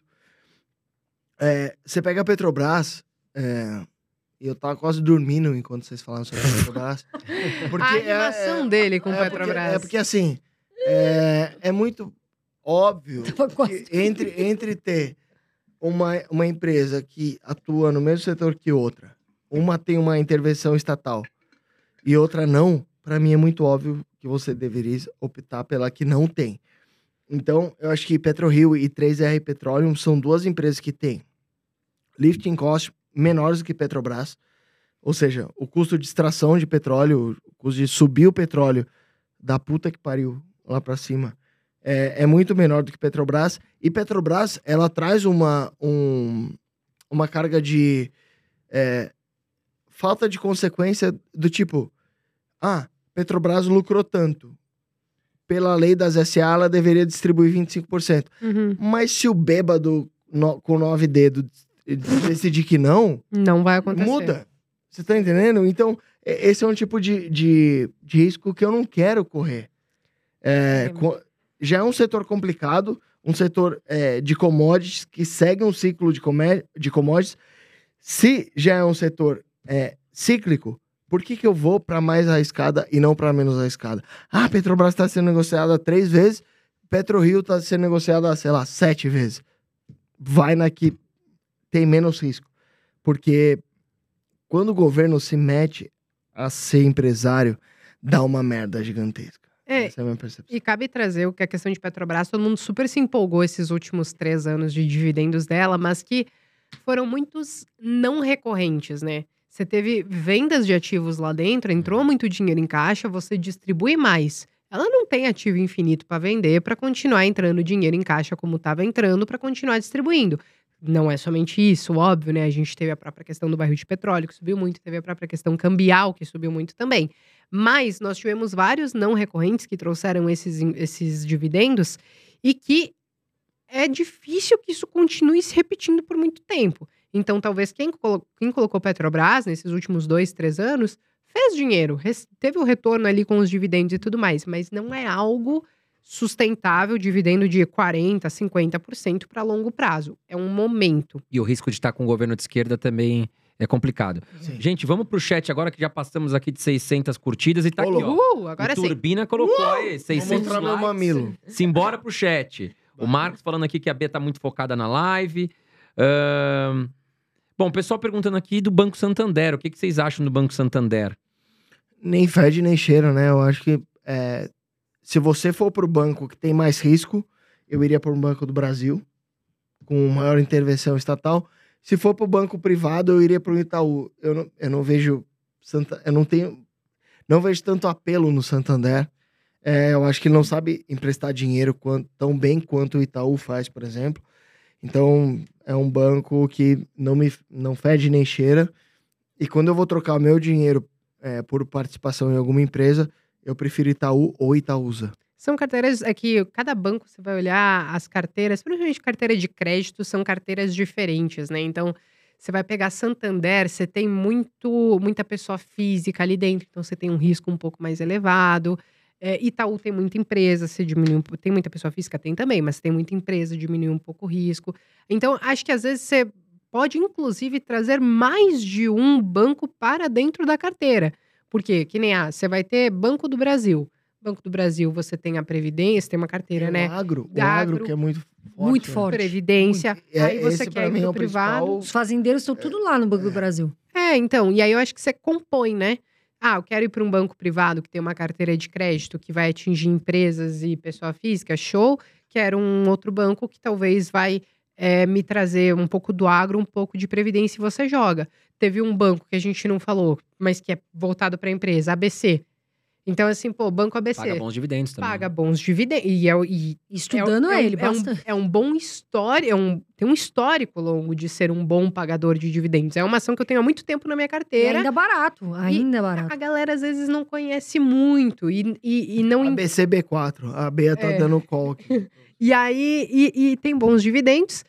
E tem uma, eles fazem uma gestão de risco muito interessante porque eles basicamente emprestam dinheiro para, principalmente para empresas. E aí, claro, existem tamanhos de empresas ali diferentes, mas eles conseguem, inclusive, fazer essa jogada. Ah, não, agora a gente acha que o mercado está mais arriscado, então nós vamos buscar crédito de mais qualidade, onde o nosso risco diminui, porque a taxa de juros é alta. Ao mesmo tempo que taxa de juros pode ser muito interessante para banco, porque ele spreada entre a diferença de quanto ele toma e o quanto ele empresta, ao mesmo tempo a inadimplência pode crescer muito. Exato. Sim. Então, se você tem uma carteira de crédito que ela talvez é, você tem um público que tem uma grande chance de te dar calote, É tipo Aí- emprestar dinheiro pro seu tio Hamilton. é, Eu jamais faria isso. é então, é, é, eu, eu Santander não, não tenho, dos bancos não entra na minha preferência, assim. Vamos lá, para mais uma aqui, ó. Danilo de Lara e Copel, o que, que vocês acham? Eu vou te dizer que eu fiz um vídeo de. Ah, Faz teu nome. eu fiz um vídeo porque teve o, o negócio com Energias do Brasil, né?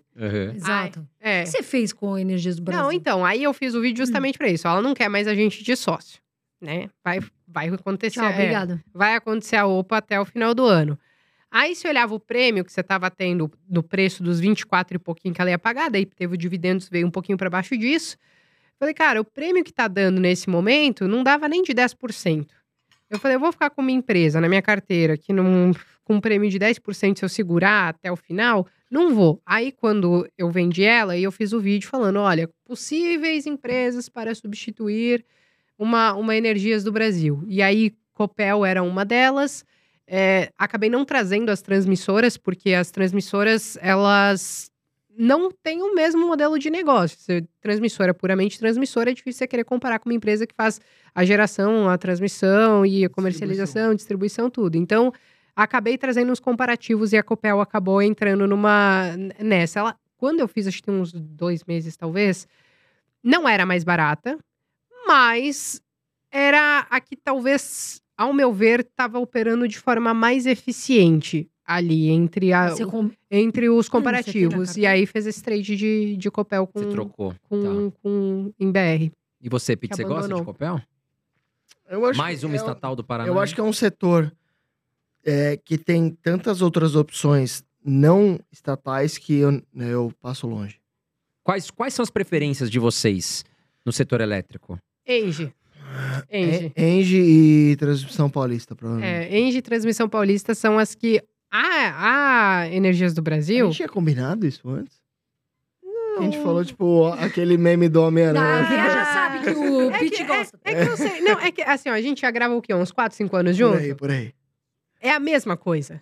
É a mesma coisa, não é? Que bom, que bom que A, a gente gente, não... a gente não. A nossa carteira não gira muito. E Não. em alguns pontos ela é muito parecida, inclusive. Fora as cacaiadas que podem divergir Fora ali no meio. lojas americanas que tem, né? Não, lojas mecânicas também não tive, não. Mas, enfim.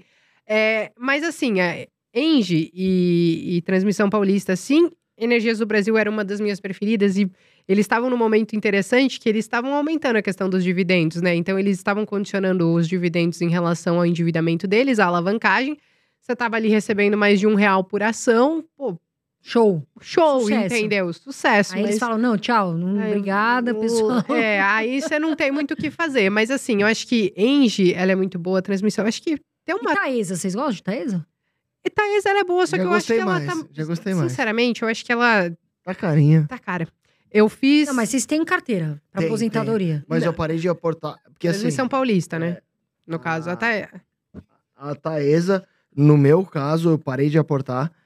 Porque a gente teve uma recomendação neutra por causa de valuation, assim, é puro. Não, não é uma questão de, tipo, a empresa ruim nem nada. É uma empresa cara. Quer ter empresa cara, não tem problema nenhum. Manda pau. Mas eu parei de aportar por causa de valuation de Taesa. Tô neutro. É, Mas tem lá meus. Coisa de 600 mil reais. Somente isso. 1% da carteira. Era uma Somente piada. A isso. Carol sabe que é piada. Não, Ela, mas ela, ela é. que bo- paga a janta. Mas você olha. a- É, Mas olha assim, mais de 10 anos, ela tem uma média de, de yield de 10,5%, 11%. É boa pagadora, né? Gente, isso é muita coisa. Então, assim, ela n- não é aquela coisa super volátil na carteira. Você vai ver a volatilidade dela é pequena, pagando bons dividendos. Só que ela é aquela coisa que ela vai crescendo de pouquinho em pouquinho até o momento que, cara, se meu preço teto, sei lá, era 27 reais, agora ela tá muito esticada, entendeu? Uhum. Então, assim, você pode comprar pensando talvez numa, numa estratégia de dividendos. Show Ok. de bola. Proteção. Mas talvez, se você tá pensando talvez em comprar para Crescimento. crescimento, nesse curto prazo eu não vejo muito espaço, tá? Posso estar completamente enganada, posso, mas eu não vejo muito Como espaço. é seu core business? Olha lá, o César. Está, está, está Completamente extremamente enganada. enganado. César falou o seguinte aqui, Ó, ó. Cezão. Pergunta pro Pete o que ele acha de Ambev. Duvido ele falar mal. Faz um teste. Você tem Cara, Bev ainda? Eu tenho Ambev ainda. É uma empresa que é, sofre um pouquinho com competição, mas o que me chama muita atenção em Ambev é o caixa que ela tem. Ela tem 8,4 bilhões de reais em caixa. É, e mesmo que venha competição, eu duvido que venha uma competição que esteja tão competitiva do ponto de vista financeiro. Aqui eu não tô falando de produto, tá? Porque ela tem boas margens de operacionais e tudo mais. Mas quando você vai pro financeiro, você fala, meu, a maior operadora de produtora, na verdade, de breja e não alcoólicos também do mundo, estar com 8,4 bilhões de reais no momento que a taxa de juros está tão alta assim, é um negócio que me deixa muito confortável. Então, é, tenho, vou manter. Não sei se vou aumentar a minha participação, mas vou contribuir para o resultado da empresa. Pode deixar comigo. E você, Bia, você gosta deixa de com o pai. Ambev? Deixa Eu tive. Ambev há muito tempo atrás. E aí. Quando a gente não era amigo ainda. É. Você não confiava em mim. É, mas aí. mas depois que eu te conheci, deveria reforçar a tese de permanecer em tese. Ah, você vendeu? Eu vendi antes de te conhecer, de Ah, qualquer legal, maneira. Mas legal. o que eu digo é que se eu A tivesse te não bebe, a conhecido. Bia tá, tá Ah, tomando não. água. É, se, se eu tivesse te conhecido antes, talvez eu teria ficado com ela, porque eu falei, o negócio tá super garantido. Eu, eu garanto a demanda. Mas eu tive há muito tempo. Só que o, o que a galera fala, você deve ouvir isso até hoje, quando você diz que tem Ambev. Aquela Não coisa. anda. Não anda. Meu, aquele negócio É não um caranguejo, né? É, e aí eu falava assim, eu, tenho, eu gente, tenho essa impressão também. eu falei, eu tô com essa ação que ela não anda, eu vou pegar esse dinheiro e vou colocar em outro lugar. E aí eu comprei. Fibra. E a Fibra não tá mais na bolsa, né? E aí, depois que a Suzana acabou comprando, mas acabei colocando em Fibra. E aí Fibra andou, eu saí antes do, de, tudo, de ela andar tudo aquilo, mas aí eu acabei tirando o dinheiro de Ambev e colocando nela na época. E aí acabei saindo, porque eu tinha essa impressão. Não anda esse negócio. Não me paga dividendos, mas também não valoriza. Eu falei, eu vou ficar com, esse, com a na carteira. E aí não tive a paciência de segurar ela assim e vendi. Agora, nós uma- temos. então- Mas a gente já fez três perguntas, que bateu 600. Agora, Sim. quanto que tem que bater? Bateu a meta, dobra a meta. É isso? É, Tá igual a que Dilma, é é? bateu mil curtidas, a gente volta pro chat. Mas Boa. uma pergunta que tá aqui no nosso cronograma, e também as pessoas estão perguntando muito, é: o agro não tem tantas opções na Bolsa. Tem Mas duas. Qual é o pensamento de vocês Brasil Agro. para dentro eh, do setor agro dentro da Bolsa? Nós temos aí Brasil Agro, SLC Soja. SLC. E a SL... SLC É, e Três Tentos. é também. Três tentos parece que tá vindo Eu não É, parei boa pra olhar, recomendação, mano. não? É, é que te- tem algumas que é, que é agro, mas às vezes é um negócio muito mais imobiliário do que necessariamente no agro, né? Tipo, você vai ter o a soja, né? Soja 3, né, no caso. Que Você tem ela realmente, tá no agro, é semente, ou não sei o que, tá, tá, tá. Aí você vai pegar uma, uma SLC, você tem uma parte ali imobiliária ali dentro. Mas o Brasil agro... Agro também, bastante É, imobiliário, né? Mas você tem... Mas é, é o que carrega boa parte do Brasil, acaba 27 sendo agro. 27,5%. É, e, e, é, um, PIB, e é um é setor que tá agro. pagando bons dividendos, assim. Eu confesso que eu também não tenho nenhuma de agro. Você Eu tenho, tem- eu tenho Brasil, é, Brasil Agro e SLC Agrícola. Tem as duas. São ações para manter pro longo prazo? Eu O acho que que você acha? as duas sim. Porque não, o agro não é um negócio que você precisa.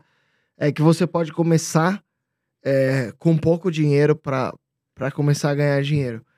Mas com essas duas opções, SLC E3 e Agro 3, você consegue com menos de 100 reais é, virar sócio de empresas que já foram provadas pelo tempo. Então, assim, eu não quero me expor a um setor que eu não manjo muito. Não sou um cara da.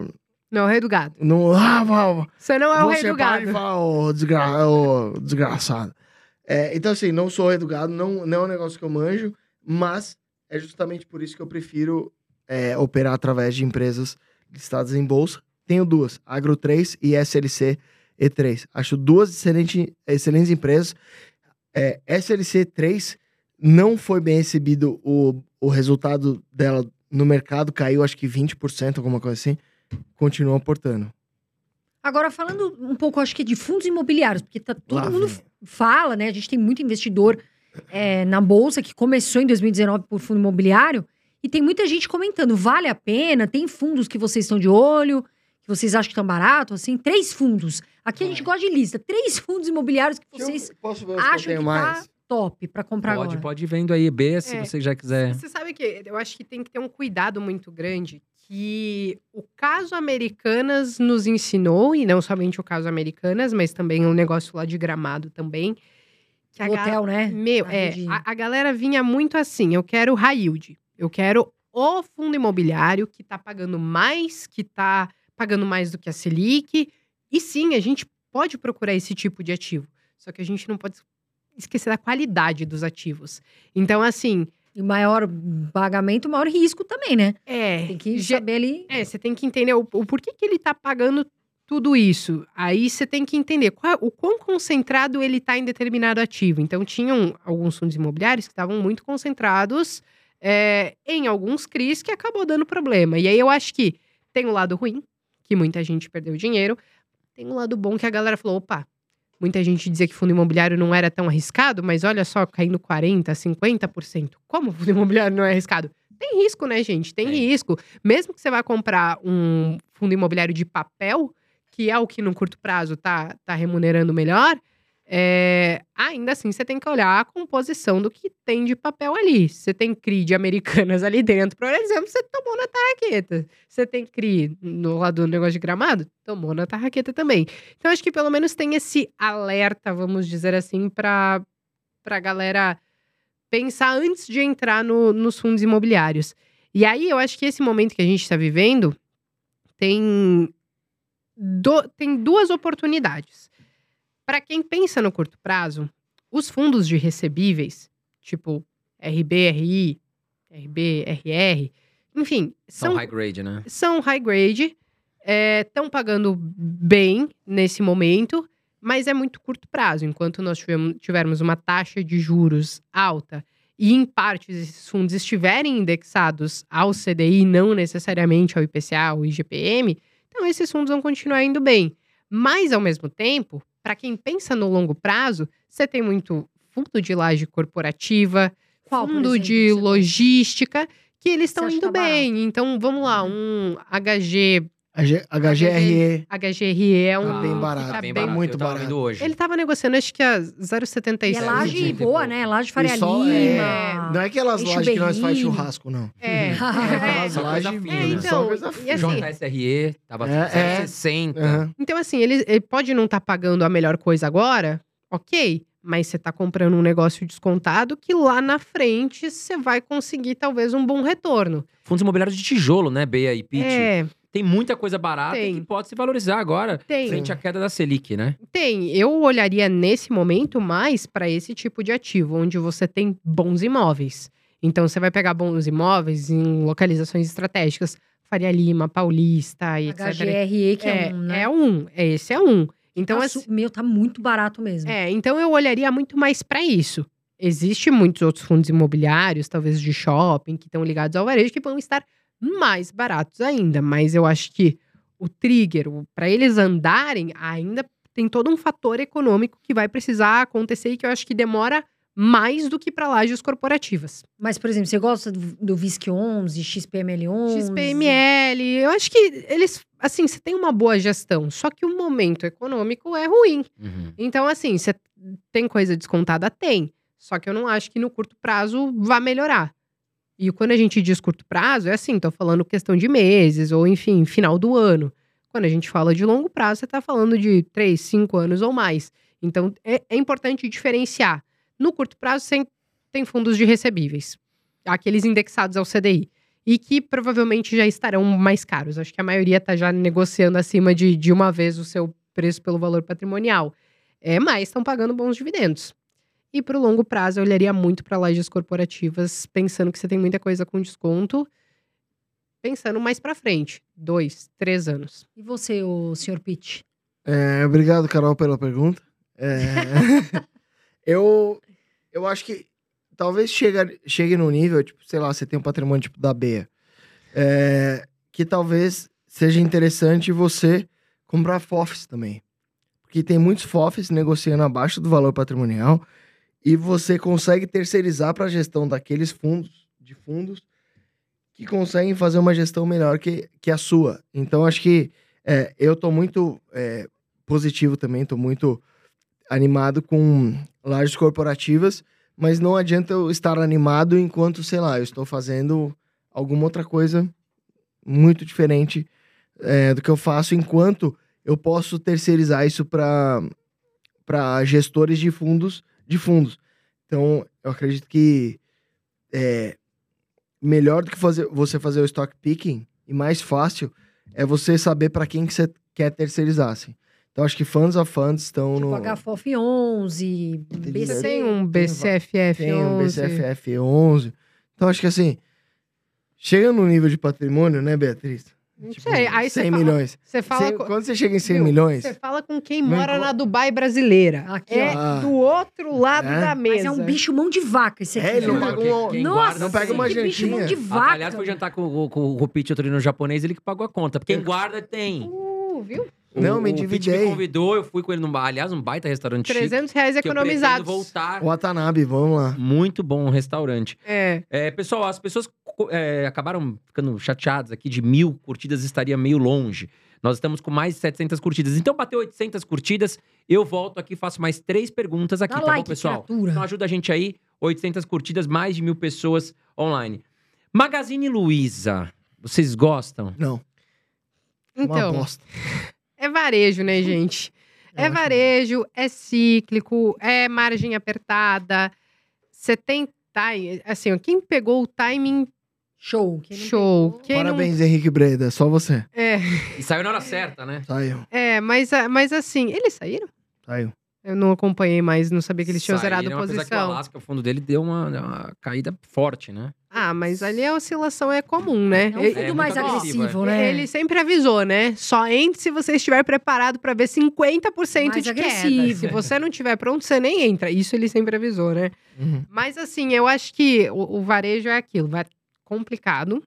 Precisa saber muito bem operar os ciclos. Então, assim, o varejo, em algum momento ele vai se recuperar, gente. Eu não acho que Magazine Luiza vai quebrar. Não acho. Eu acho que eles estão fazendo investimentos, é, indo pegando. Assim, eles estão tentando nichar, né? Você pega algumas aquisições é, é, de alguns grupos ali de tecnologia e tal. Eles fizeram muita aquisição mesmo. Fizeram. E, e então, assim, eu acho que eles estão tentando diversificar, mas do jeito que tá, vai demorar ainda para o varejo voltar a sorrir, né? Você precisa ter uma taxa de juros um pouco mais baixa, você precisa ter uma inflação mais controlada. É óbvio que não dá para a gente esperar tudo isso acontecer para se posicionar num varejo. O mercado geralmente precifica antes. Mas eu acho que ainda a gente vai continuar patinando nessa questão do varejo. Então, não. Eu não teria, por Bea exemplo. está né? fora. E o Pete fora. também já disse que está fora também. Eu prefiro gastar com, sei lá, com. É que você não tem nada de varejo, né? foguete. Ah, não, você tem lojas Renner, você tem, né? Eu tenho um pouquinho de lojas Renner e tenho um pouquinho de Mercado Livre. É. Mas acho que são mercados que têm algum nível de diferenciação ali. É, porque isso tem, Que, tem esse assim, rolê, né? É. Magazine Luiza fez, todo mundo copiou. É, E, e, outro. teve gente que copiou e fez melhor. Exatamente. Tipo o Mercado Livre. Faço Modelou, fez e. É. E, aí, Causou, e né? aí teve gente que foi melhor, então Eu acabou. adoro o Mercado Livre. Só que não na madrugada, porque às vezes na madrugada você fica empolgada, aí você compra, tipo, meia pra não sei o que lá, meia Eu de bichinho. Eu comprei uma peruca da Frozen. Não. Não faz sentido nenhum. Eu tenho cabelo você já. comprou um. Eu acho que eu tinha tomado alguns é, é, etanóis. Agora, falando em três ações que estão fora do radar, assim, que ninguém fala muito e que tem grande potencial de crescimento. Taurus. Eu tava, eu tava, eu, eu, eu tava com a Taurus Talvez- na, na talvez- cabeça. tre- talvez eu não seja Eu tava não- com a Taurus na cabeça, não é bom. Eu já tive Taurus na cabeça, por isso que eu- hoje eu ando de Eu também já blindado. passei por isso. É né? chato, é chato. Taurus na É, cabeça. eu não sei se chega a três. Não sei se mas, era a- Taurus, mas, né? mas a Taurus, ela, ela foi uma, em- uma empresa que ela acabou se valorizando muito, depois ela sofreu um pouquinho. E eu acho que ela conseguiu olhar muito bem lá pra fora, né? Então ela conseguiu, em partes. Vende muito pros Estados É, Unidos. a ela, ela conseguiu, em partes, conseguir se proteger, assim, né? De, de, de você diversificar o seu mercado. Então, ela é uma. Mas nem sei se é tão fora do radar, né? Porque eu acho que, pelo que eu tenho visto, tem muita gente que tá recomendando E Taurus, né? Vivara, eu tô vendo bastante Puta, recomendação de veio um Vivara. resultado muito bom. Acho que, acho que eles acertaram muito naquela life. Sim, tipo pra fazer uma linha de- mais, ba mais assim, básica ali, do né? Caco Antibes. Você já é. deixou algum dinheiro, né? ticket- na é, já, né? Eu já deixei muito dinheiro. Ticket mais... Eu adoro quando a gente vai juntando as pulseirinhas, né, É, meu? pois eu já Você deixei muito dinheiro. Você é fala que em joia, é, você vem a cabeça Vivara no Brasil. né? Vem. É, não, e, e é muito legal, porque eles conseguem atingir diversos públicos. Você vai ter a joia muito cara e você vai ter uma joia que, óbvio, não é barata, mas compra? é um pouco mais acessível. Aquele Rolex que você tava hoje. Hoje sem relógio, querido. Eu já vim sem pretexto pra você falar nada. Nem de- fala de joia, que depois de aqui mim, vai dar problema, muita Nada, coisa. é. Né, e- Mas, mas assim, Vivara é isso, ela consegue atingir vários públicos e mesmo numa crise financeira, onde você tem taxa de juros alta e inflação alta, geralmente essas empresas que trabalham com o público AB Não sofrem tanto. não sofrem tanto. Então, assim, eu acho que o público dela ajuda muito ela nesse momento, assim, de, de E a conseguir- Vivara, essa... a- como é que é? Vivara Life? Life. Tá sempre cheio. Eu passo no shopping, tá, a galera tá lá, ó, comprando. Eu vejo, o pessoal a gosta, né? Eu acho que outra que me chamou muita atenção e que me surpreendeu positivamente é Pets. Eu, te- É. eu ia perguntar da Eu, Pets. eu acho que. Você é- tem pets? caiu Ana? bastante. Eu tenho um também, pouquinho, né? eu tenho É. um pouquinho. de Caiu Pets. bastante desde o IPO, né? Caiu. E, só quem tem e o não só doguinho que sabe Ah, a, eu a tenho burrice também. que você faz. E você fala, meu, esse cachorro, ele não vai morrer. Eu vou até o fim. Você fala, É. a sua tia, você vai internar ela no Einstein ou ela morre? Você fala, deixa a tia morrer. Agora, quando é, quando é cachorro, você fala, não. Eu que o diga, o porque o, meu... Dagoberto, o Simple. O Dagoberto, o Sim não vai morrer. Você, cara, você gasta. Quantos anos tá o Simple? Você 13 gasta. aninhos. É, Nosso pequeno é, menino é a hora, Simple. É a hora que a pet sorri, velho. Como é que se você usa Não, Não, você tá. O Simple vai a cada cinco dias no, no pet, mas eu amo ele. É meu a Mari- velhinho. A Maria Isabel tá nessa também. Ontem a gente tava fazendo a planilha de que chega início de mês. gasto, a gente putz. faz a planilha, né?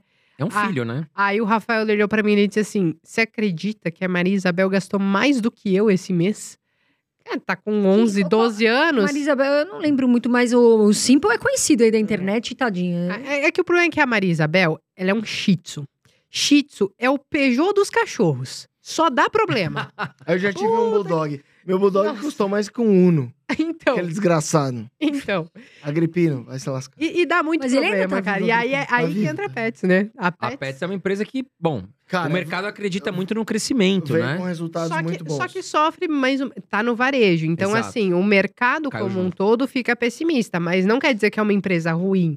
Acho Ela- que o valuation saiu caro também, né? No IPO. no né? IPO saiu caro. Eu que falei pro É. André que comprar tá, por isso que é essa grande queda. Ah, por, isso que, por isso que eu tô com 50% de prejuízo em pets. Eu tô, É. tô Agora-. Eu tô com prejuízo em pets também, mas eu não entrei Eu no não vou eu não vender entrei no de jeito IPO. Eu nenhum. entrei depois, Eu mas com ainda assim eu prejuízo tô em com prejuízo. porque eu decidi comprar um Bulldog. Agora, Ninguém pessoal, ganha vamos voltar de pro mim. chat aqui. Vai. É, já estamos aí com praticamente 800 curtidas. Muita gente perguntando aqui, ó, Guilherme Felice, LG, LG, perguntando aqui sobre a XP, o que, que vocês acham? Uma ação negociada lá nos Estados Unidos, né? Mas também tem a Tem sua BDR BDR aqui no. Brasil, né? XP foi uma ação que eu comprei também. Também. Eu tentei entrar no IPO, não consegui entrar no IPO. Eu tentei. E aí no ela se valorizou muito, depois acabou caindo muito e tá relativamente barata. Mas é natural que isso aconteça por conta do momento do mercado que a gente está vivendo. Mas é uma empresa que eu gosto bastante. Você vai pegar, acho que tanto o XP como, como o BTG, eles têm um mercado muito gigantesco para você abraçar.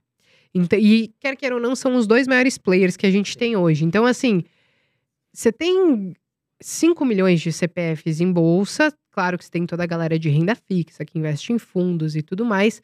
Mas ainda assim, ó, é um pedacinho do que eles podem explorar. E aí é claro que nesse momento de bolsa em baixa, o pessoal geralmente é pé virado, né? Bolsa em baixa ninguém quer. Deveria estar querendo? Deveria, mas ninguém quer. Então, assim, esse momento é óbvio que eles acabam sendo afetados, mas, ao meu ver, para quem acredita nos ciclos de mercado, cara, assim que a gente começa a sair, talvez, desse marasmo de bolsa de lado, caindo a conta gotas, é o tipo de negócio que sorri, né? E BTG, gente? BTG também tem bastante. Eu vi que tem bastante recomendação. O que vocês acham, Pete? Também. A gente tá com recomendação de compra, acho que para as duas. É, eu acho que BTG tem um, um negócio bancário que é, mais, é um pouco mais. que tá um pouco mais na mão dele. O BTG nasceu um pouco mais como banco, e XP é um pouco mais como corretora. Eu acho que o business de corretora é um pouco mais complexo do que de banco, mas acho que BTG sabe é, ocupar muito bem a posição de banco de investimento ali. Acho que é o maior da América Latina, então é, a gente É. gosta bastante. Assim. E a galera tava falando de investir lá fora, né? Então, você tem a opção do BDR aqui? Tem. Mas às vezes olhar lá para fora, botar o pezinho direto lá para fora, você vai fazer geralmente com empresas que são mais conhecidas, né? Que você talvez tenha uma, alguma proximidade ou alguma identificação. Então, acho que às vezes XP entra nessa questão. Apesar de que lá para fora eu preferia ETFs para você investir diretamente lá, porque é um mercado muito difícil de você passar tudo aquilo na peneira, porque é muito ativo. Mas tem alguns ativos ali mais, mais específicos que eu acho que super cabe. XP, por exemplo, é um. Berkshire é um que eu coloquei na carteira também. Então, assim, tem alguns negócios que são um pouco mais conhecidos. São mais, carim... mais tarimbados, vamos falar É, assim, né? Que se sente um tipo pouco mais Apple, confiança. Google. Agora o Gilmar, não, Vitor Franco, perguntando aqui da Fleury. O que, que vocês acham? Pitch é especialista em Fleury. Cara, eu acho que eles estão demorando um pouco. é, assim, lado bom. Ele. A, a fusão que eles tiveram com a Hermes Pardini, que era o segundo player do mercado, saiu pelo CAD, o CAD aprovou. Isso eu acho que é um negócio bom. Só que os números que Fleury tinha em termos de, de margem, para ela transformar todas as, as empresas que ela adquiriu para levar para o padrão Fleury vai demorar mais tempo do que a gente acharia que, que levaria. Então, assim, é uma baita empresa que teve ajuda. Puta, é foda falar isso. Ajuda do Covid ali no- nos testes e tal. Então, inflou a base de comparação quando você compara com agora, que quase ninguém faz teste de Covid. É, mas é uma empresa que acho que caiu Caiu bastante, eu tô apanhando bem. 0,56% no último ano, se não me engano. Eu tento ter memória fotográfica, eu erro direto. Acabo tomando um negócio, esqueço. É, caiu bastante no último ano, mas assim, vai ter algum ganho de sinergia com as adquiridas que ainda não foram apresentadas no resultado. Então, Para os próximos anos é uma, uma, uma ação atrativa. é uma então, né? ação muito atrativa. E ela diversificou E- bem os e negócios de aquisição. Desde Exatamente. oncologia, ela foi... Ela tá em né? não, vários, e não né? só de, de, de ramos que ela atuava, mas também é, geograficamente, porque ela era muito focada em São Paulo e Rio, vai, digamos assim. Então ela comprou várias é, empresas do Nordeste, do Norte. Então ela conseguiu é, diversificar ge- geograficamente, comprando é, concor- ex-concorrentes, digamos assim. Sim. Mas tem, um- tem um grande problema. Quando a taxa de juros sobe, uma empresa mais alavancada, tipo Fleury, sofre. Então, tem que torcer para a taxa de juros cair, para que a parte financeira dela não se sobreponha à parte operacional. Porque no operacional ela é muito boa, mas ela se alavancou muito para comprar os concorrentes. Eu concordo contigo, Pete. Vamos fazer o ping-pong, Carol? Vamos. Que, cadê a raquete? Vamos, vamos, vamos. É tipo não Moisés, é, não é o Moisés, tênis, hein? né? Vamos pro Vai. ping-pong. Bom, a Bea e Pete, o ping-pong, a gente vai fazer algumas perguntas pra vocês de ações. Cada um pode ter uma resposta, vocês podem pensar diferente, claro. Carol vai fazer as perguntas aqui, ou você quer que eu faça? Pode perguntar, porque eu me perdi aqui sem querer. Então, eu- vamos lá. Vamos, eu vou fazer algumas perguntas e vocês falam direto. A gente copiou esse Primeiro quadro a da. Marília, Marília Gabriela, né? Sem elaboração. Gabriela. É papum. Papum. Vai. Vamos lá, vocês escolhem quem começa, ou se quiserem revezar. A B é sempre primeiro. Ah, Tá não vai certo. ser uma pergunta Ladies pros... first, ah, tá, eu let's falo, go. você fala na É a sequência, mesma é uma pergunta, pergunta. pros dois, cada um tem sua escolha. Vai. Taesa ou Eng? Engie, Engie. Banco ABC ou Banco Itaú? Itaú, Itaú. BB Seguridade ou Porto Seguro? Porto Seguro, Porto Seguro. Ó, tá batendo, hein? Banco do Brasil combinou. ou Bradesco? Banco do Brasil. Banco do Brasil. Eu tô com eco aqui. Copel ou Transmissão Paulista? Transmissão Paulista. Transmissão Paulista. Sanepar ou Sabesp? Sabesp. Sanepar. Aí. Aê! Teve uma que não É bateu. porque eu acho que Sabesp tá mais barato. É só por isso. É porque é Porque pior, eu não- é porque é pior, é porque é pior. Eu não invisto em nenhuma, mas tá mais barato. Tá mais barata mesmo. Ah, só aqui, só um recado pro César. César, a gente respondeu aqui pelo menos umas sete perguntas do chat, fora várias perguntas que, que vocês estão fazendo que a gente já tá falando aqui no, no dia a dia, né, no- no- no- durante o, o podcast. Mas é isso aí, gente. Chegamos ao final aqui do nosso podcast. Vamos beber? 9 horas da noite agora, 20 horas e 57 minutos, estamos ao vivo. Quero agradecer a todo mundo que esteve aqui, ó, Adriana Reis, falando um ótimo podcast. ahn, enfim, Mentirosa, perguntando aqui, mentirosa. mas aos Ele, poucos a ele gente ia ler vai- um xingamento, mas ele pensou: esse não, esse é o pulo e vamos só pular. pro próximo elogio. Gente, mas a gente, É eu, eu, assim, eu quero agradecer vocês. Eu conheço os dois. Uhum. Sei que vocês dois são muito, muito inteligentes. Aprendo muito com vocês. Vocês sabem que aqui é cadeira cativa. Vocês podem vir sempre que vocês quiserem. Tá querendo a dividir gente nem boleto. precisa convidar. Eita. Mas basicamente já estão... Ixi, Vai pagam, chegar, vai dá um chegar. dividendo. Vai chegar o. O japa. A Enel, a Enel vai vir. Pô, passou muito rápido, Carol. Vamos no Japa lá? Vocês têm que vir mais vezes aqui, Hoje nós viu? temos ainda. Pavinato aqui pra entrevistar. Nossa, vocês são muito importantes. A galera Eu- eu- trabalha, trabalha muito. Eu vou pro Japa lá. Comer um ja... Eu vou comer um japonês.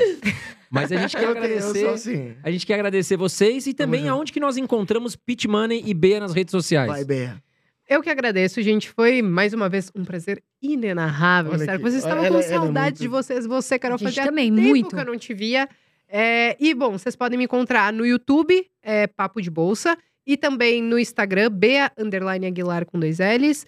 E no Twitter, de vez em quando. Eu, eu sou mais olheira do que posto. porque Fofoqueira, né? Twitter é rede É, de danado. fofoqueiro. É que lá é a, craco- é a cracolândia das redes. Então, assim, ó, você tem que cuidar como você pisa lá no Twitter. porque sai senão xingando você- lá. É, isso aí. Então, tudo é bem underline Aguilar lá também. E é isso. Legal. E você. Pit, onde nós encontramos? Fala da sua casa também de análise. Pitch Money no YouTube. É, Inside Research. É, nas. Sei lá. Quem quiser saber as recomendações de Pit Money e sua equipe, exatamente. procure aí é, é, Inside? Inside Research. Inside Research.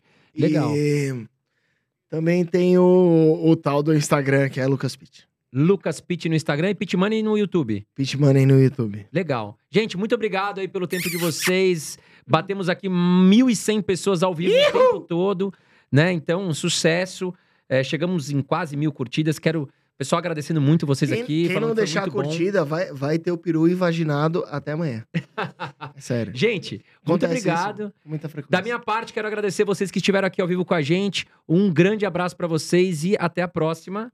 Da minha parte, pessoal, um beijo pra vocês. Obrigada por estarem aqui. Eu sempre falo, voa Brasil. A gente vai voar muito. Invistam, que vai dar tudo certo. Beijão, a gente se vê no próximo vídeo.